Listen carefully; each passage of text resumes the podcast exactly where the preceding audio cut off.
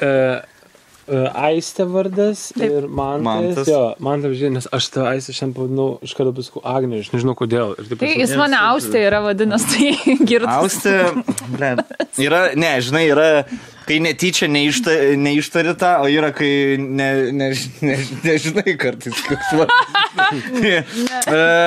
Blet. Austė. Agne, Austė. Austė. Kažkur tu man labai matyti, kažkur ko, kaip tam. Filmavais džinsų reklamą gal kokia.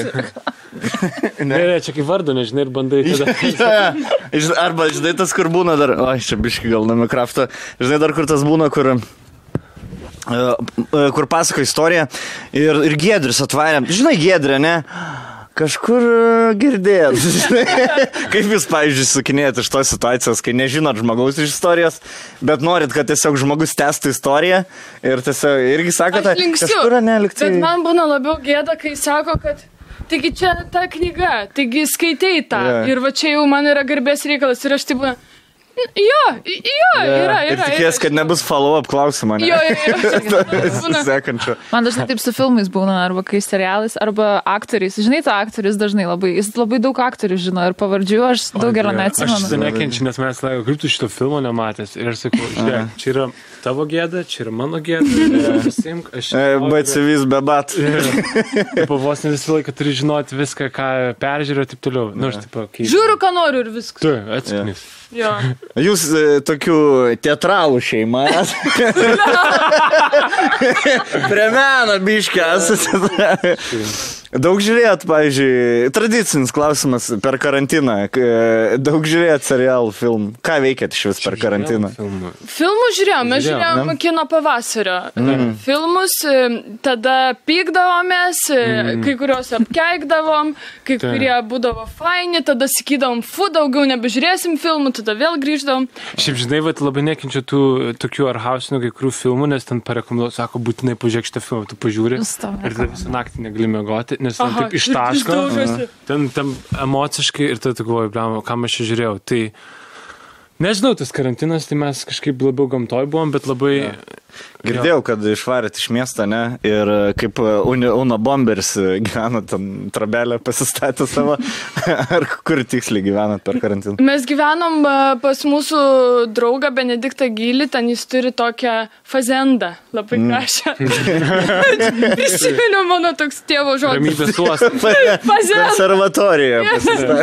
Ir, ir tenais yra ežeras, nu, pirtis, žodžiu, viskas labai fainai. E, gamta, tai mes ten labai tikrai gerai leidom laiką, ten e, maudėmės ežere. Tai... E, tada ką ten? Ir ten šiaip jokinga istorija, nes mes šiaip važiuojam visą laiką kažkur, nu, keturis kartus per metus į tą mm. sodybą ir mes tai buvom suplanavę važiuoti maždaug dviem savaitėm. Ir mes išvažiuojam ir prasideda karantinas. Ir tai, ta, tai kažkaip nėra dėl ko parlėkti. Jo. Tai taip liekam trečią savaitę, ketvirtą savaitę, taip ir du mėnesiai praėjo. Nu, nes, Bet ten ne jūsų gi fazenda. Ne, ne mūsų. Tai kaip e, Benediktas reagavo, kad jūs pasi fazendai mėnesį. Nu, matai, mes turim mėnesį tokią gyvena. situaciją. Mes nusipirkom būtą, dabar darom remontą, neturim kur gyventi. Tai tai kas mes taip- priima, mes ten ir gyvenam. Tai va, tai mes taip pasinaudom galimybę, jo. Bet šiaip žiauriai fainai. Nu, tipo, nu tas karantinas, va, pavyzdžiui, mes nebuvome mieste, nu, tai kai tu būni gamtoj, tai jis tik egzistuoja tavo telefone ir kompe. Ir tu sėdi ten paukščiai čiulba, viskas. Nu, kai esi privilegijuotas, nes kai kuriem tai gal sunkiau ten jie Mes buvom bute. su kokiais, arba Tai, vaikų neturi, tarkim. ai, Jo. Jo. čia kitas dalykas. Jo, jo. Vienas klikiai vieną ausį, kitas ant sprando karėsi, tai aš kažkaip galvoju, kad nu sudėtinga galėjo būti žmonėm. Mm. Jo, nes kai kuriem žmonėm darbas yra ne tik pinigų šaltinis, bet ir pabėgimas, biški, žinai, nuo, nuo šeimos. Tai kai negauni to, nei pinigų negauni, nei pabėgimo, aš įsivaizduoju, sunku buvo. Gali Problemas O jūs e, kūrybingi žmonės esat. e, Čia vis tiek- visą laiką minėk šitą. Jo, jo. Teatralai, prieš, prieš užduodamas klausimą turiu pagėti. Nu vis tiek, gražų žmonės esat, naudojat kvepalus, mūsų remėjais kvepalai. E, Kaip jums, pavyzdžiui, su kūryba buvo per karantiną? Užrašėt kažkokių idėjų? Kaip tau, su, pavyzdžiui, su stories? Daug darai story per... Stories dariau, bet aš e, antrą knygą beveik parašiau. Oho. Tai Anekdotų. Visą pasaulio anekdotų. Ne, ne, ne. E, knygą tiesiog e, grožinį kūrinį, tai planuoju dabar pabaigti. E, tada, nežinau, nerealiai kažkaip ir su nebegėda pavarėm, tada... Mhm. E, ką ten dar e, puslapį savo pasileidau, tai man labai Taip, produktyviai šitas laikas.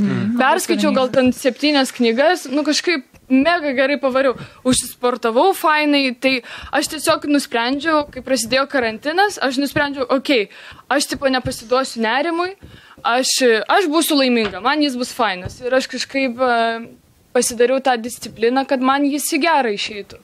Tai mm. taip ir išėjo. Mes Manau, kad tokių- labai svarbu disciplina tokiu atveju, nes vos tai išeini iš ritmo ir žiūri jau e, 3-4 vakaro, tu pasakyt- dar su pižamu sėdi ir Mes, žiūri. mes aistę prieaugom bendrai sudėjus 11 kg per, per karantiną. Didžiąją dalį aš iš tų 11 kg. Dešimt su būsiu. Žinai, jo, jo. Pas mus disciplina irgi kažkokią bandėm turėti, bet, e, žinai, pasaulis baigėsi. Ir toks dangus griuvo, žinai. Ir, koks skirtumas jo buvo didžiausias pasiteisinimas, sako, dabar tokia situacija pasaulyje, aš tikrai nesinervuosiu dėl savo svorio, valgysiu, kad iš vis yra ką valgyti, tipo, kad turiu galimybę ir taip gavosi. Vat. Jo, kol, sakau, kol veikia maisto vežimas į namus, aš naudosios, nes tada bus, e, tada bus metas, kai pradės nebeveikti. Tada, kai labai pakils atvejai, tada jie nebeveiks ir tada mes eisim per konservus. Tada, bet nedėjome iki tokio momento, kai maistas į namus nebeveikia. Tai Na, aš visi prigazdino, kad Neprieėm. bus. Kaip tau, Saulis, sugalvoji kokią e, idėją? Nu, tai man tai labai gerai, nes aš kadangi va, buvau prie Betos, o Beto visą laiką nepatenkinta, kad aš sėdžiu ant sofos arba guliu ir ką nors žiūriu. Tai šiaip tai labai buvo faina, kad e, aš savo filmą pabaigiau ant ar trumpo metro scenarių ir mes pridavėm Lietuvos kino centrui parašką. Tai aš labai džiaugiuosi irgi. Ir labai buvo faina, kad mes su mano projektu, nauju muzikiniu Sapiens Music, buvom nusifilmavę daug atlikėjų. Tai irgi labai kažkaip produktyviai. Ir žinai, va tas yra įdomus dalykas, kai tu sėdi karantinė, kad uh, uh, tu nebeturi priežasties prokrastinuoti. Nes taip, va, čia aš skaičiau tokį mimsą, kad tipo, finally he got time to do some writing. Ir tada, god, he failed. tai aš tiesiog neturėjau priežasties. Ir jo, ir man visai irgi visai neblogai. Žiūrėsim, kaip bus. Tai va, Tai writers bloko ne, neturėjo, ne? Šitą. E, šiaip tai turėjau, bet žinai, bet kas yra įdomu, kai mes turim tokią discipliną, aš, pavyzdžiui, sėdau ir taip va, valandą ir taip sėdi ir nieko neveikia. Ir taip sėdi savaitę, bet paskui kažkaip kur nusibosta. Pum, pum, pum, Tada. Ir Nu, gerai. Ja, okay. Ir dar labai šiaip tas, e, nu mes pradėjom praktikuoti, Saulis vis dar praktikuoja tą Wim Hofo metodą. E, Žinot, tas yra Iceman. E, Jis turi tam tikrą e, kvepavimo metodą ir jis tenais e, varo į šaltą vandenį. e, Po šaltų dušų maudytis. Tai mes e, pradėjom praktikuoti tą metodą ir varydavom į ežerą. Ir kai įvarai šaltą ežerą mm. ir susitvarkai su savo panika ir kvepavimu, visiškai būni ramus tame ežere, nors tave tampo nuo to šalčio, tai tada pasidaro nebebaisu niekas, ką tu tą dieną Mm, darysi. Ir tada atsisėsti, rašyti tekstą. Nu, man labai sunku yra rašyti, tai vidinis kritikas labai puola, bet aš tada pagalvoju, aš ką tik padariau va šitą dalyką, tai aš tikrai padarysiu ir visus kitus. Jo, ir atrodo, ta disciplina dar labai su karantinu, jinai daug duoda, kad tu, kai skiri laiko savo, ypatingai ryte, nu, neįpulti inerciją, tada tu labai aiškiai matai, ką tu nori padaryti per dieną. Jo. Ir šiaip su Wim Hofu, tai jau žinot Wim Hof ar ne? Aš, man atrodo, mačiau per Netflix buvo viena laida. Ne, ne, ne. kažką liktai esu Ne, girdėjęs. buvo laida. Darelio, darelio Gwyneth pus- Paltrow. Pagal Jo, jo, jo, tai aš žiūrėjau visas taip, laidas aš ir buvo vienas. viena iš Taip, jų. taip, buvo Ta prasme, viena Buvo tas žmogus, kuris e, nu, išgyveno labai sunkę savo žmonos žudybę ir jisai pasiekė labai daug gynėsi rekordų, jis virš dviejų valandų, man rodos, buvo šaltam vandenį. Ir, pavyzdžiui, jis turi specialią techniką, kur aš tipo visiškai šaltam vandenį, čia, kai buvo dar sniegas, aš dvi minutės tiesiog išbūnu ir savo tokščinu. Ir tada daryti dar tokį garsą. Uh, Aš, žinau, jo, atsimenu, žiūrėjau. Ir dar buvo baisu, nes jisai e, e, kaip nardė, nu, į eketę įvarė ir jisai plaukė ir jis praplaukė Jo. kitą eketę. Aha. Tai man tai čia yra kažkoks košmaras, bet jis susitvarkė ir su tuo. Tai tas Vimhofas kažkaip labai įkvepia ir jisai sako, kad jo ta kvepavimo technika šiaip stiprina Taip. imunitetą, bet ir padeda nuo nerimo ir mm. panikos ten priepolių. Susitvarkyti ir su visokiais emociniais dalykais. jo, nes tu dabar ryte tiesiog nueini šaltą tipo ežerą, tau viskas jau... Čia galima kiektis, ne? Jo, Aišku. Viskas Pochui. Jo, viskas Oi, Galvau kažką. Kažką. Tai jums pasisekė iš tikrųjų, Čia kad gal turėt tri- karantino tokiai vietai, mes nebent pašaltų dušų. Aš tai šaltą dušą nekenčiu. Aš, pavyzdžiui, aš žinau, yra daug būdų imunitetą ten pakelt kimčiui valgyti, ne? Tas e, protarpinis dušas, ačiū. karšta šalta. Jo, jo. Nežinau, man šaltas dušas, aš geriau, e, nežinau, aš geriau suvalgius kilogramą kimčių negu minutę po šaltą dušą. Man e, vanduo turi būti malonios temperatūros. Tas šokinėjimas sekėte. Aš, žiū, aš pažiūriu YouTube video kartais, ne, good for you, galvoju, žinai, aš tikrai sveikinu tave, kad tu tai prisiverti, bet aš ne, negalėčiau prisiversti nieko. Jeigu Aistė, pavyzdžiui, pasineštų irgi, jei sakytų, e, tau ten, su ši- ten kažkas širdim kujov ir dabar turi pradėti ją kitą šokinėti ir bandytų mane įsitemti šitas, skaičiu, ne, sorry, ne. Šitas atrodo man tolimiausiai iš visų technikų mm. pasikelt savo imunitetą ar, ar mm. rašymą, netgi, netgi stil, skills. Dar į vieną jūsų techniką, žinau, buvo e, peščiom, tiesiog pasivaikščioti 31 kilo, ne, tai ne per savo 31 gimtadienį. Bet ir buvo dar 20. Kad- Buvo, dar turėjau 29 gimtadienį, kur ėjau su daugiau draugų ir mes, aš ne, ne taip apskaičiau maršrutą, mes nuėjom tram 7 vietoj. Kur dar dai, dai iki parduotuvę, nebu, nebuvai paėmus, kur parduotuvę reikia nueiti. Ir jie tada visiškai nekentė manęs, va taip va žiūrėjo tokiam akim. Ir, ir, Girdis šį prokai, bet viskas gerai, ne? Tvarko. ir žodžiu, viena draugė sakė, aš kai gimdžiau, man taip sunku nebuvo kaip šiandien.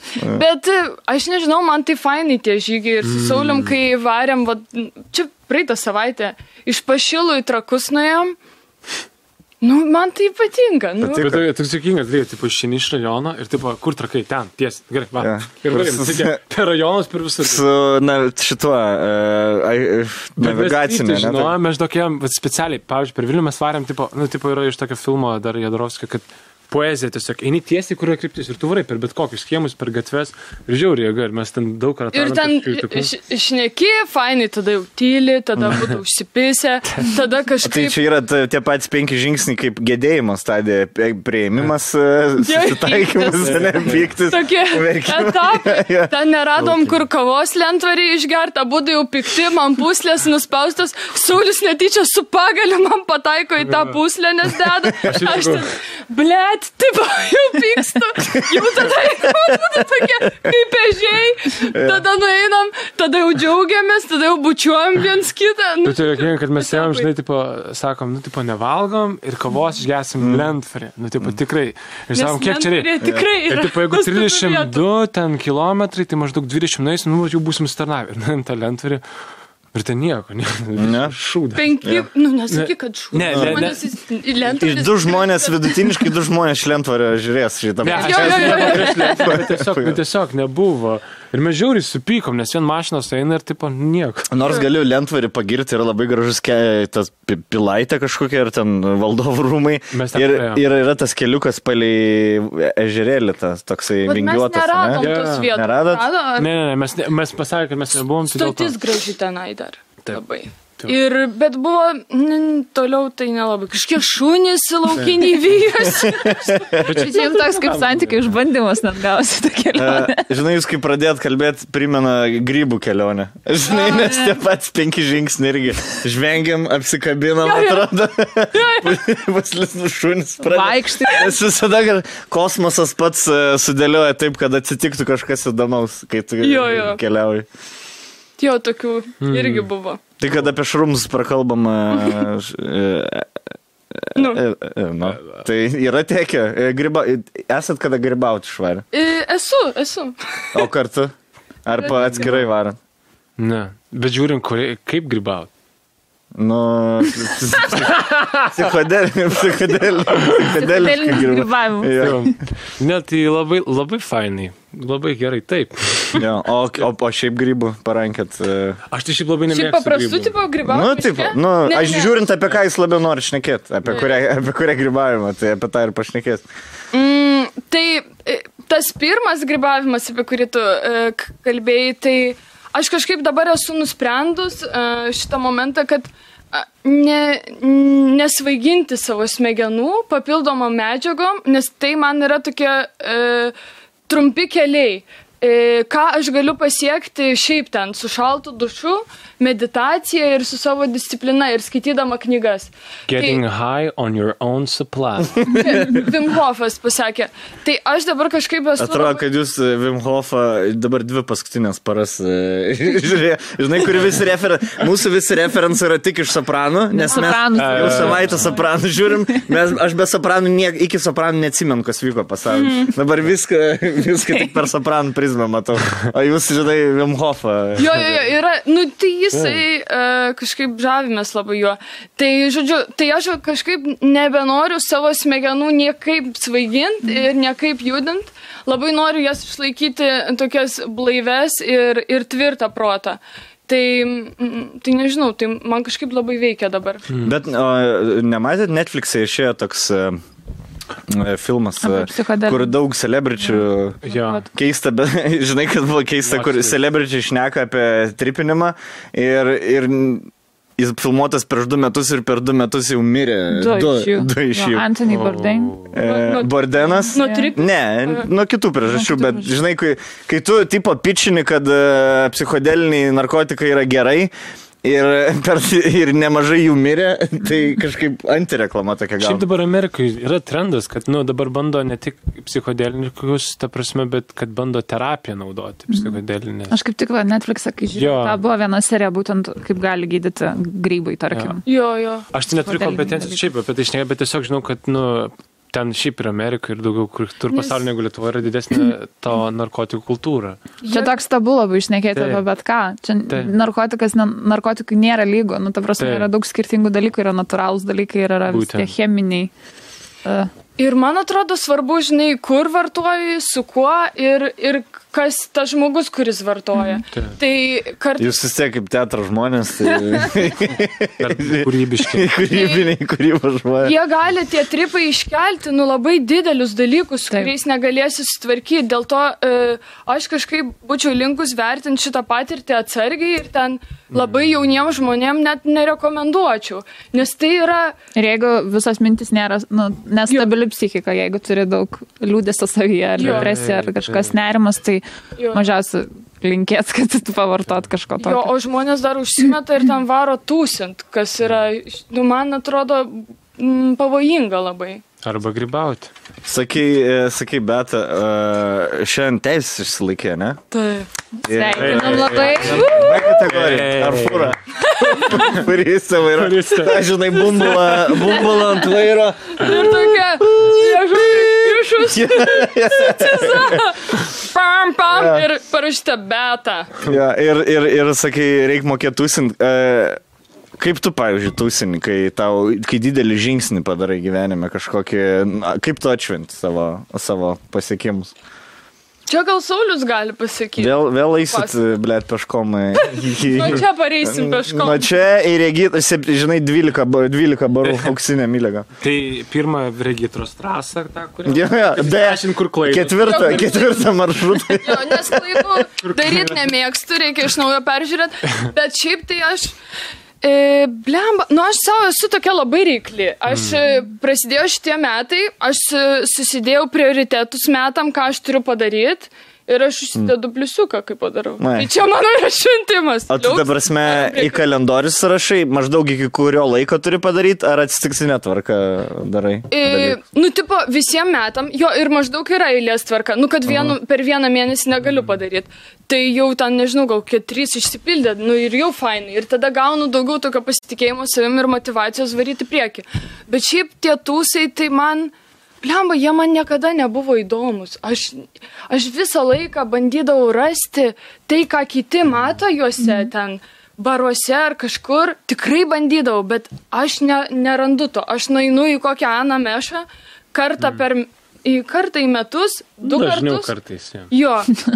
Dažniau kartais. Ir tenais stinku su draugais, būna fainai, e, pasisveikinu su kokiu random žmogum, kurį mačiau Instagram'e, pabendraujam, bet ir tada antrą nakties koks e, man sukyla jausmas, kad "Oh, reikia bėgti, jau viskas, jau gana.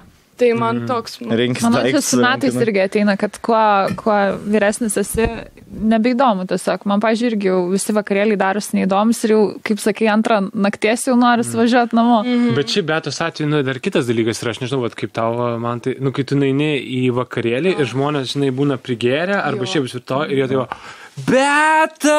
E, Kai jūsų, žinai, Aš- energijos neatitinka viena kito, žinai, Tampa. pas tą žmogų energija sukampa didumo, o tavo dar toks... Ne, arba e, laipsnių, va tiek didumo, tipo. Jo, jo. O aš dar, tarkim, geriu vandenį ir ten. Beta! O my god, ir aš tada traukios. Nu nežinau, tai mane gal tas žmonių dėmesys visų pirma, dėl ko aš ir nustojau eiti į tos barus, nes man... Aš dar tas visą laiką būnu vaikinas, kur tipo jau pasiekia. Aš lygiai tokia pačiai. Jo, tai man gal tas... Aš taip nejaučiu didelės skolos žmonėm, kad aš žinoma ir kad aš čia turiu dabar Jo. atitarnauti. Atidirbinėt. Apkabinti ant bu, bu, laižytis, nežinau, pučio žandus, ko ten jiem prireiks. Šiaip Vilniui dar nėra taip blogai. Aš kiek pastebėjau, kad e, kai važiuoju į kitus miestus, tarkim, Kaune, tai žmonės labiau tokie linkia prieiti. Vilniui kažkaip dar taip nėra, kad labai. Ne, tai net nieko blogo, kaip prieina, bet kai prieina klube ten antrą nakties, sakau. Nu, Bet per tave vis tiek panos labiau eina, ne? Nu, Panos, bet buvo viena. ar, nu, ar bernai irgi prieina, rodo, tūsinau, vat- banda paaiškinti kažką. Nebūna girti, kur alų siūlo arba... Aha, Jo, jo, tas, Ta. kur prieina, Jo, jo. nu, nežinau, ar tau yra buvę, bet e, gal tavo fanai netokie, žinai, bet e, man, pavyzdžiui, mane bičias pamato, o, Kaileris yra, išsako du ten ekstras, žinai, nu, pačią pigiausią laus, tuo metu esamo bare, tai na. Du padeda, nu, na, seniukai, vaišinkis. E, Manęs nėra, manęs nėra, čia palieka du laus, bet ką man dabar daryti. Man tai būna labiau toks, va. Man buvo vieną kartą, kad Kaune e, buvau Hese, kaip tik tūsinau, čia prieš kelis metus, ir mes kažkaip sėdėjom Heso vidury, trečią valandą nakties, e, prie staliuko ir mane atpažino visi aplinkui esantys žmonės. Tai buvau tiesiog dėmesio centre. Taigi čia ta beta, jo, ir aš mačiau, a, ir buvo, nu, man labai nejauku. Tada dar, jeigu kažkas net pažįsta, jam pradeda rodyti tavo kur Oh Tau esant toj kompanijai vienas bičias žiūri. čia šita, kur tu? ten šnekėjo. Ai, čia tu. Ir, ir, visada taisyklė išsirenka kokį patį leviausią video. Žinai, jo. jisai žmogus dabar džedžina tave pagal tą 15 sekundžių story tavo. Ir dar vieną kartą. Miego kebabas ar koks ten liūdėsio kebabas, liūdėsio lavašas. Tai liūdėsio lavašas. Man šitas šiaip patinka. Ne, ne, šitas Man- fainas, bet jeigu tave žmogus džedžintų tik pagal šitą Mane video. dažniausiai džedžina pagal Tado Vidmanto važiavimus, kas pasirodė prieš Mhm. aštuonis metus, kur aš sakiau, kad mano didžiausia svajonė yra ištekėti ir gyventi Rusijoje. Fantastika. Jo, jo. Tai Mes, tai šitą vat, šansas reabilituoti. Nes mes realiai šitą nu, konceptą nu, nepaslaptis ir pavogėm iš tą Vidmantą. Tik tai ma, mes mašinas nevairuojam. Vairuojam. Mašinas nevairuojam, tai žinai. Dar, darom studiją. Ir jos buvom pasikvietę, žinai, taip pat atvirkščiai. Mm. E, blem, jūs šiaip pasis e, pa, panašumai yra su praeita para. Vat, e, vyrus režisierius, režisierius, o ne, e, interviu sakai, kad ir pas psichoterapeutą nueini, ar ne? Trys metai. Tris metai. Nu, vat, tu irgi esi kaip Tadas Vidmantas, irgi, tipo, reikia žmogus, turi, ta prasme, galva, galvos, pa, gal, galva geriau su pagalba tvarkyti, negu bandyti viską, tipo, pačiam. Jo. Įdomus. Pagalbas reikia, ne, pagalbas reikia galvai susitvarkyti. Už psichoterapiją ar ne? Čia tiesiog galima. Jo, mano kitokia yra, žinai, situacija. Ta prasme, nes aš tiesiog pradėjau pastebėti savyje tam tikrus gyvenimo modelius, kurie kartojosi. Ir e, kitas dalykas, kad e, aplinkoje, gal kurioje susiformavau, tai nelabai buvo tokia, kaip čia pas vyrų, žinai, tipo, jo, nu, būk vyras, ką čia virkyti, tipo. Mm. Nebūdavo tiesiog emocinės komunikacijos. Ir aš pastebėjau, kad labai daug dalykų, nu, aš nemokėjau kaip vyras šiaip iškomunikuoti poreikių į savo emocijų ir man tai labai kliūdavo praeitose santykiuose, aš nemokėjau kurti santykių. Tai man tai yra labai faina, kad, nu, eidamas į psichoterapiją, aš ne tik, nu, pradėjau pažinti save, bet iškomunikuoti savo poreikius, tavarsime, visiškai ribas ir jo, ir manau, kad aš nežinau, kaip yra ten jūsų aplinko ar kitoje, bet manau, kad psichoterapija yra vienas iš svarbiausių tokių investicijų į save, kur tu gali aiškiai ir labai leisti savo tiesiog būti pažeidžiamam, būti saugiam. Nežinai, nu, mes dabar galime juoktis, tipo viskas nefainai, bet būna nu tokių deprių, nu, būna tokių šudinų momentų. Nu, pavyzdžiui, gauni heito arba šiaip. Būna. Nu, ir tada ką, skauda, širdį skauda.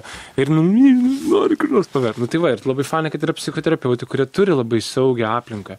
Ir aš manau, tai yra svarbu. Ir čia kiekvienam žmogui skirtingai. Tai I- yra. Ir aš labai gerbiu Saulių už tai, nes mes kaip pradėjom draugauti, tai jisai nunėjo į terapiją ir man atrodo net buvai apie, nebuvai apie tai pagalvojęs.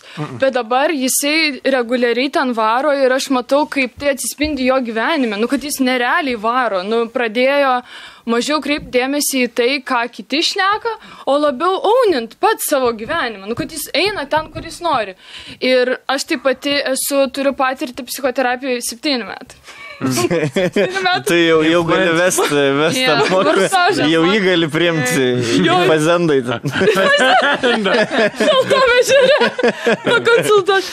Tai aš tokia esu dėkinga, man atrodo, tai buvo pats geriausias mano gyvenimo sprendimas.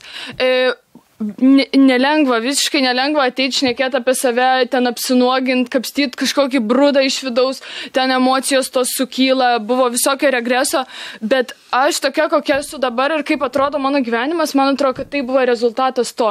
Nes kol aš neėjau į terapiją, nesikapščiau ten savo vidaus, nepažinau, aš gyvenau tokį defaultinį gyvenimą, nu toks mhm. inercija.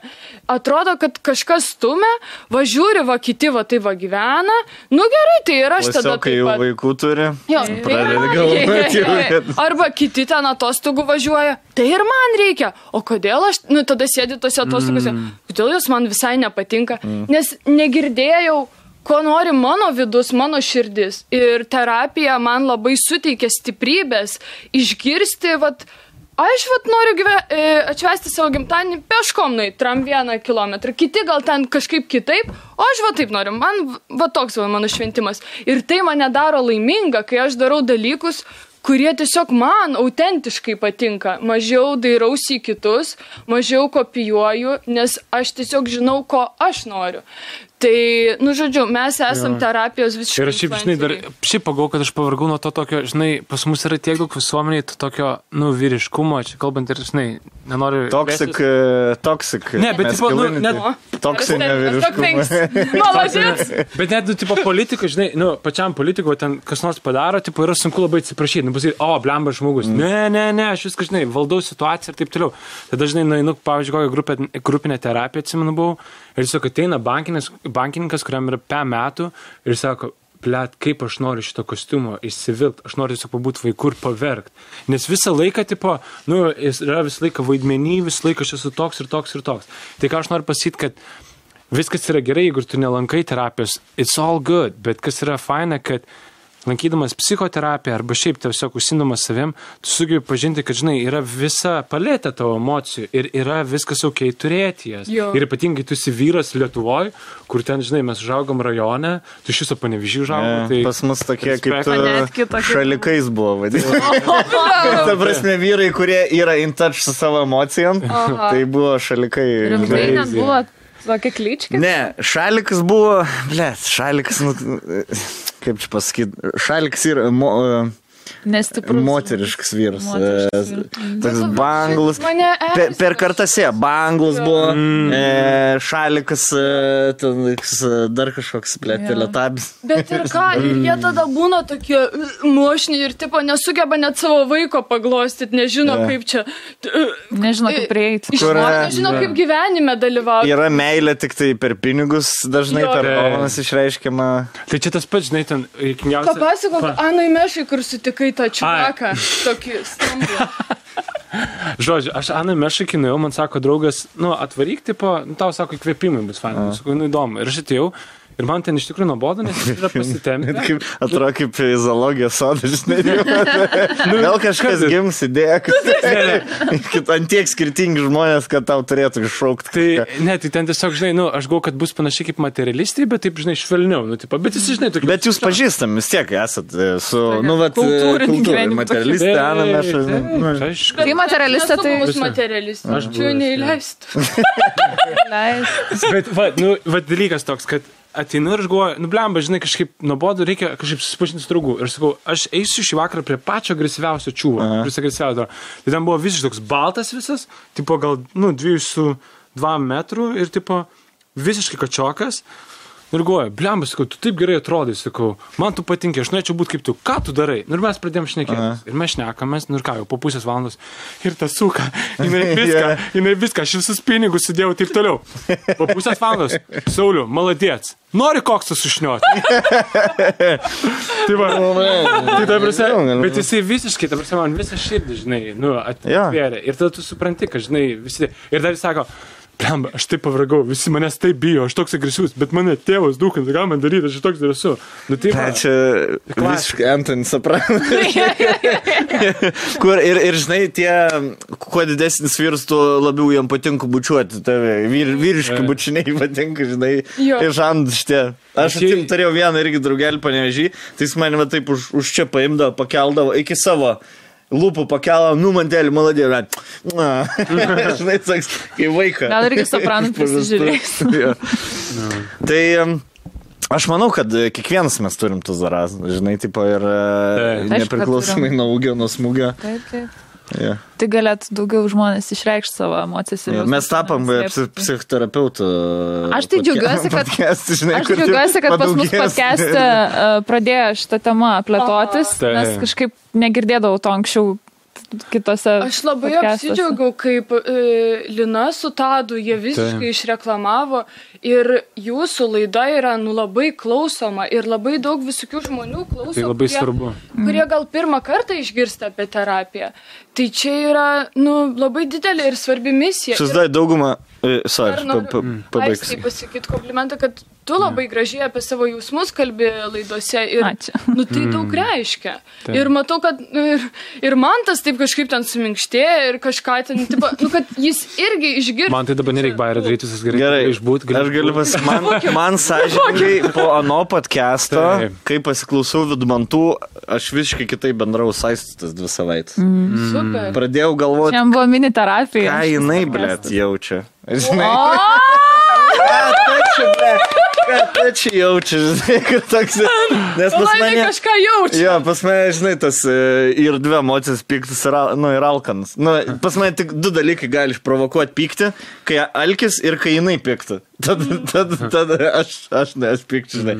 Bet e, dabar... čia savo pasišnekėjom- duobi dabar. Ne, aš kalbu apie praeitį, žinai, bet dabar jau viskas pasikeitė, jau dvi savaitės visiškai Taip, ne. Čia ilgas darbas, aš manau, su, su tokiais dalykais. Čia nėra taip, kad žmogus gali per kelis kartus nuėjęs kažkur pasikeisti.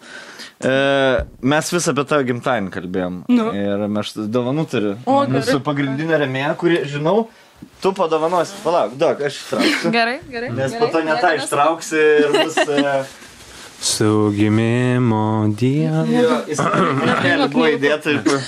Va, čia tavo vaikščiojimo lasdas. O dieve, Ja. Aš tikėjausi, kad patiks čia tobula. mūsų pagrindinio remėjo Leki. Leki, taip. Lasdas. Leki. Lėki. Čia yra nerealu. Žinok. savėjai. Tai va, e, mes e, tokį es, esu asmenintą dovaną padovanojom. E, e, žinai, kaip naudoti, ne? Čia yra, žinokit, aš išsipisinėjau. Kai mes su Saulium ruošiamės mūsų baisiam žygiui į Islandiją, kur vos neišsiskyrėm, jau, jau Tai planavom. aplink visą Islandiją Kaip- planavo, tipo... Ne, mes ten apėjom gal kiek ten. Šiam kokiu kilometru, ne. Baisus buvo žygis. Ir man, tipo, e, davė mūsų to žygio remėjai, tipo, lasdas. Ir aš, ką, aš pensininkė su lasdom eisiu nesąmonę. Ir Saulis sako, nu tai paimk. Paėmiau, kaip man jos pravertė. Ir nuo šiol Sauliui yra baisiausias garsas. Aš parodysiu koks. Kai aš velku lasdas, pati Per tą tokį as, asfaltą biški tokią negą. Nes ten buvo, buvau jau praradus visiškai upą ir tiesiog nebejau lasdom, vilkau kojas ir lasdas ir sakiau, eik tu šik, nu žodžiu. Vi, Mes ten ėjom su kuprinėm ir, ta prasme, mes ten ir visiškai... man buvo kalnus pirmą dieną dar. Tai čia, manau, puikiai dovana. Jo, Islandija yra labai geras lasdas, vokiškos, Ar ne? Vokiškas aukščiau, o vokiečiai. Ir šiaip žinai, dabar tas laikotarpis- Nuo antro, pas, nuo, pirmo, nuo antro pasaulinio karo, karo klaidų nėra padarę. Realiai, nuo kem penktų metų. Žodžiu, lasdos. Ša- Saulis, Saul prajuokino. Istoriniai bairiai patinka. ne? Mano mokyklos istorijos mokytas ploja tau. Tai o dėl lasdų, tai iš tikrųjų jos nerealiai pravertė, nes jos e, su jom patogu lipti kalną, lipti nuo kalno ir eiti keliu ir kai nevilkau, tai labai pravertė. Bet dabar tau nereiks vilkti, nes tu dabar leki. Leki. Labai Tai aš manau dabar Ačiū, čia labai laikotarpį. Labai gerai. Mūsų yra antras remės bus sies su kelioniam, tai irgi. Jo. e, dar- Bet šiaip dabar vasarą vis tiek, nu, kaip suprantam, turbūt negalėsime į kitas šalis keliauti, tai bus proga vat, Pėsčiųjų. išbandyti pešių žygis ir atras Lietuvą. Aš sąžiningai važinėjau, nu, su motoroliu nemažai aplink Vilnių ir e, labai visokių gražių keliukų takelių yra į bet kurią pusę ir šiaip labai nemažai žmonių nu, nu, naudoja visokius. e, Esu redučiai, biški grįžta į madą, e, žiūri, Jo. važinėja žmonės redučiais. Lasdas, e, lasdas irgi Skate. vaikšto žmonės. Jo. Man fainai, kad žmonės atranda malonumus gyventi gyvenimą ne tik per kažkokį tai tūsinimą mm. ar gerimą ar kažkokias papildomas substancijas, bet jie vat naudojasi tuo your own supply. Nu, Jo. kad tipo per kūno nuovargį, per iššūkius kažkokius fizinius. E, tai yra, nu, man iš ten yra didelis laimės šaltinis, nes, pavyzdžiui, mūsų žygis tas Islandijai buvo, nu, klaikiai baisus, nu, tipo, kažkokia tragedija. Mes gulėdavom palapinį ir, ir kalbėdavom, o kada mes išskirsim, tipo, ar oro uoste Reikjavike, ar, tipo, grįžę į Vilnių. Kaip čia mes daiktus dėliosimės. Tokias mintis buvo. Jo, jo, jo. Ir... Ne, bet ten buvo rimta, ten jo, ten daug reikėjo praeiti. Jo, nes turiu minį, kad, nu dabar sunku nupasakoti, bet kai tu, aš ten irgi betą pasiėmiau tokį žygį, kur ten tu eini per kalnus, nu, vidurio Islandijos, kur žmonės net miršta. Ir jis ten- man sakė, čia yra mirę žmonės šitam Ne, žygiui. bet ten maždaug. Kaip nu, pliusą. Rekomenduojama, nu, šiek tiek pažengusiams ir taip kažkas ar tas paklausė, ar tu ėjai tokį žygį? Nu, niekada. Ir buvo labai sunku, tai kai tu susiduri kaip poroj su tokiom sunkiom patirtim ir tai yra visiškai, nu, sukeltos tokios kaip čia, ai, davai varom bus fainai. Bet tada labai yra įdomu, kad reikia su daug labai nemalonių jausmų išbūti. Ir kaž- kažkaip labai fainai, kad mes labai labai kaip tik kartu susijungiam per tą uh, sunkę patirtį, nes manau, kad čia irgi vienas yra iš tokių porų gal bildinimų ir statybinių medžiagų, tai tos bendros patirtis, bet ne tik tokios, kur fainos, taip jėga, bet kur yra žioskai sunku. Tai man tai tas labai patinka. Jo. Patiko, jo, man irgi fainai buvo. Labai kažkaip suartėjom. Išėjot, išėjot stipresni. Iš... Visiškai. Ir jis pamatė, nu, mano pačią blogiausią versiją. Jis turbūt gyvenime tokios versijos, nu, nebepamatys. Su lasdai. Jo, kur, visi, kur visi pašilaičių keiksmažodžiai išėjo, va taip. Visas rajonas. Vam keturios valandos, kur sakai keiksmažodį ir tesi jau balses. A, Tokia išgėrusi moteris. Visiškai. Žinai, kai tą legendinį video, kur sena mačiutė Rusija įsėdė. Pėderas, taip. Kur ir valgo bulką. Pėderas. Ir vyra truputį. Ir dar odekoloną. Bet buvo užtat, kad faina, kad tu po pirmo, ta prasme, mes ten turėjom, uždarė pirmą punktą, nes jis buvo užsniktas, tai mes reikėjo nueiti tram kilų ir jinai atėjo į pirmą punktą, kur mes pastatėm palapinę, ta prasme, lietuje visiškai, ir ten yra tiesiog tokia visiškai, nežinau, tiesiog namukas, kur yra baras. Ir ten, nu, yra to alkoholio, jis ten kainuoja, nežinau, šešis kartus brangiau ir beta. 100 gramų degtinės. Aš šiaip ne, negeriu, nu, tipo, bet man reikėjo išgerti. Žinai, kur tingi skaičiuoja, atsirink savo, blė, islandiškus gryvinus. Ir tada, va, tai va. Jo. Mes e, su Aiste- su Istelė irgi buvom e, Islandijai. E, įdomi, vat, įdomi šalis. Man labai kitokia patiko visiškai, ne? Islandija. Buvot gal nuėję iki lėktuvo ir atgal? Taip. Mes irgi. Tai ten jau mini žygis buvo, ne? Nes mums ten jau mm. buvo maksi žygis, nes ten pirminė gal kažkur 7 km, ne? Nu, Po jo. 3,5. Mm. Tai mums ten jau buvo išbandymų santykių, tai 3,5 km, žinai. Nes Bet mes man labai patiko, ten, nes toks jausmas, kad tu menulyjas ir kažkaip, nes ta aplinka tokia, tokia įspūdinga atrodo, kad ne žemėje aš esu dabar Ir dar tam tas juodas mėlis. Nu, wow. Buvot e, prie jūros, ar ne? E, Prie vandenyno. Kur, gri- nu, Tas juodas paplūdimys visas, Mes buvom man labai, matėm. Eija Fielę Jokul, tas, kuris įsiveržė. e, ai, jo. bet, tas, e, e, Bet ten yra ledynas ir ten kartu yra tas pats vulkanas. Mes buvom prie pat jo, kai jam tą žygį. Tai va. Jo, viena įspūdingiausių turbūt šalių, kuriuose Mm. buvau. E, Bet toks, kur, žinai, sunku planuoti kelionę, nes e, į Islandiją, nes e, Oras. oras dažnai prastas. Taip. Plus, e, sako, atvažiuokit vasarą, žinai, Islandiją. Nu, nes vasara yra ten gražu, gražiau, gražiausiai, oras geriausias, bet taip nesinori paukoti Lietuvos tų kelių gražių dienų, žinai. Vasarą tiek dėl to sunku iš Lietuvos išvykti, nes bet, turime šit 60 gerų dienų gražių. Taip. Ir dabar atiduoti ir nuvaryti kažkur. Bet ten yra gera vasara, kad ten nėra odų. Tai va. O? Ja, ten Jo. nieko, gyvūnų nėra. Ten yra. Plika. Arkliukai tokie mėly. Jo, labai Buvom faina. su, irgi turbūt Kumeliukai yra teko atvažiavot e, ir žiūrit šeši ten arkliukai. Ir stovi. Garde. tokie, Labai man Šėrimo pavyzdys, jo. Kokia buvo fainiausia tada šiaip šalis, kur, kur esat buvę?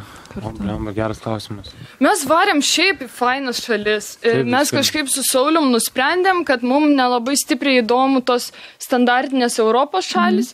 E, Ir mes e, kartu buvom Kenijoje, jūs irgi buvote. Ja, mes kažkaip. Jordanijai buvom, Irgi buvom. Mes buvom Marokė. Buvom. Nebuvom, Nebuvom. nebuvom, nes galvojom labai prisipisinėtų. Aš labai ne, nemėgstu tų pardavinėtojų. Mums kažkaip patarė Bartuševičius, jie Heklerių. buvo Marokė, sakė labai labai laukinis. Tai mes, kai buvom Jordanijoje, mes varėm į Egiptą. Ten atskira istorija, nes sukelt keliamis iš Jordanijos į Egiptą, tai mums jau Egipto užteko. Ne to, kur tas, kur būna, kur viešbutį tik tai sėdi ir daugiau neišvarai niekur. Mes tą tikrą Egiptą pamatėm. Tai manau, kad Marokas kažkas panašaus turėtų būti. Bet Marokė apelsinis skans labai. Oi, man Marokas iš vis Jo. fantastika. Mes du kartus buvom. Jo, Mes e, apkeliavom jį skersai. Jo, mes šiaip visi jį esame apkeliavę du kartus ir labai labai fain. Mes visą laiką varom į Saharos dykumą ir ten jau neturim draugų, tai ten, nu, magiška vieta tiesiog. Bet aš, aš visiškai sutapatinu su tavimi, nu, kur yra tie pardavėjai, tie irgi labai erzina. Aš tai Žinai, kas yra? tai aistas veidas atbaido aš labiausiai. Kenijoj visus Aš Kenijai atbaido. bijodavau iš namą išeit, nes aš paplūdimį, net prie gražaus paplūdimį gyvenau, Diani Beach, tas Diani. pagrindinis Kenijos paplūdimys. Ir aš net šimtą metrų paini ir, žinai, mėgavęs. Eini, žiūri ten žvaigždės, jeigu vakaras, jeigu Welcome, rytas ten welcome. saulę, žinai, žiūri. Ir, Ir eini ir, blėt, jau žiūri su alijošiu. Jau net nebeturi ką pardavinėti. Alijošiu, žinai, prineša. Va, alijošis 5 doleriai. Sakau, pažiūrėk pas mane į kiemą, kur mes gyvenam, auga šeši krūmai alijošiu. Sakau, na, man iš tavęs per, žinai. Ne, čia taip rodo, va, rodo, trina, žinai, su alijošiu. Tai aš Aisę net pasimdavau, jinai buvo bufferis, tas atmušinė, bounceris. Aš tiesiog jiems nieko neatsakydavau, tai ten buvo pasipiktinusi. Ja. Ir, ir, jie ir žinai, kur tipo, jie, trukdo, jie įsiveržia į mano tą emocinę erdvę, kur aš tiesiog noriu atsipalaiduoti, būti mėgautis momentu ir jie trukdo, žinai. Jo. Ir, ir jie įsiveržia ir jeigu jiem per- tik kažką... Per geras žmogus, kad kažką pasakytų. Ja, aš apsimetu, aš žinai, laiku ant kabliuko pakabinu, nu tai mes išeisim, pasižiūrėsim, grįšim. Žinai, kai turgui, kai gariūnas į džinsus perkė, žinai, savo prekes. Nu gerai, dar mes išeisim, grįšim. Dar mes apsuksim ratą. grįšim. Pagalvosim, Grįšim. Nu, grįžk. Jo, Jo, jo. tai, o, ais, ais, tai, tik taip, jie, pamatomus pradeda eiti ir o jis jau stovi savo piktų veidų, jis pažiūri, hey guys, how you doing? Ir nieko, jinai, jo žiūri, nieko nesak.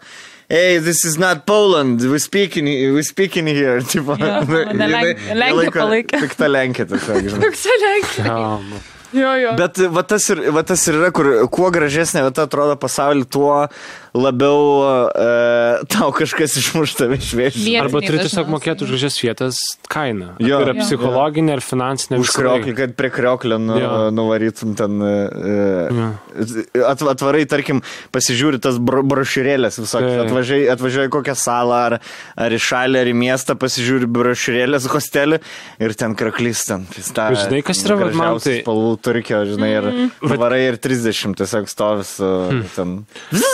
Jo, jos. Šauna į viršų. Žinai, aš pat pagalvojau, blemba, kas yra įdomu, kad čia net ir susijęs su tokiom galvos ribom ir tipo su baimėm, nes pavyzdžiui, jeigu mes taip būtume keliavę, tai nu, mes žiauriai daug būtume pa šitų patirčių praradę ir mes su Beta, nu, tose net ir arabų šalyse, Mes tokių nerealių turim visokių nutikimų, kai mes ten mėgojom, ten, nežinau, su asilais, su ereliu, nu, ta prasme, kaime, kaime. prie Petros, Jo. tipo, visiškai Ant ten. pranugario mėšlo dešrelės kepėte. Ne, bet, nu, šiaip, ta prasme, kad labai yra įdomu, kad atrodo, nu, tie žmonės, šiaip iš tikrųjų, jie žiauri užnesi, nes jie mato tave, kaip žinai, tiesiog. Kaip turistas. Jo, Jo. jo. Bet Tu yra- negali jam įrodyti niekaip, kad tu nesi tas tipinis turistas, kad Taip. tau įdomu yra visai kiti dalykai. Taip. Tu nesi tas, kur iš kruizo išlipa, blėt, su pilvu ir pedaraskį ir tas tik pinigus daly. Tu... Vis tiek mes atrodom Jo. taip, nu, Jo, savo vat būtent. Bet tu nesijauti tas su savo toksai, to- žinai? Jo, Jo. aš kitoks, bet mes... Jiems šiaip visiems mes vienodai atrodo. Jo, aš kažkaip irgi pagalvojau, kad visai fainai turėti savirefleksijos. Kai aš ten keliauju, aš esu tokia uh, privilegijuota, baltoji merga su savo madingais drabužiais, kuri atvarė, nes pamatė, kad Instagram'e žiūri tam fainas Mhm. fotkės ir jinai vadairosi, kur čia į kadrą pasidaryti. Nors aš negalvoju, kad aš tokia, bet iš, iš esmės tai aš esu. Mm. Vis tiek nori ir Tai aišku. fotkinti. Ar, Taip. Norisi. Ir čia ne tik moteris ir vyrai, ir, Taip, taip, taip. ir mantelis mėgsta nusifotografuoti gražiai vietai. Taip, taip. Aš, mes buvom Sambrazevičiam išvykę į, į Egiptą, į Kairą, e, čia prieš šešis gal metus. Ir e, ten paleidžia prie piramidžių ir po to jau kai pasivaikštai, nuvažiuojam ten iš kitos pusės, kur yra iš vienos pusės miestas, iš kitos pusės dykuma piramidžių yra. Važiuojam į dykumą ir gražiai matysis piramidės ir miestas tipo.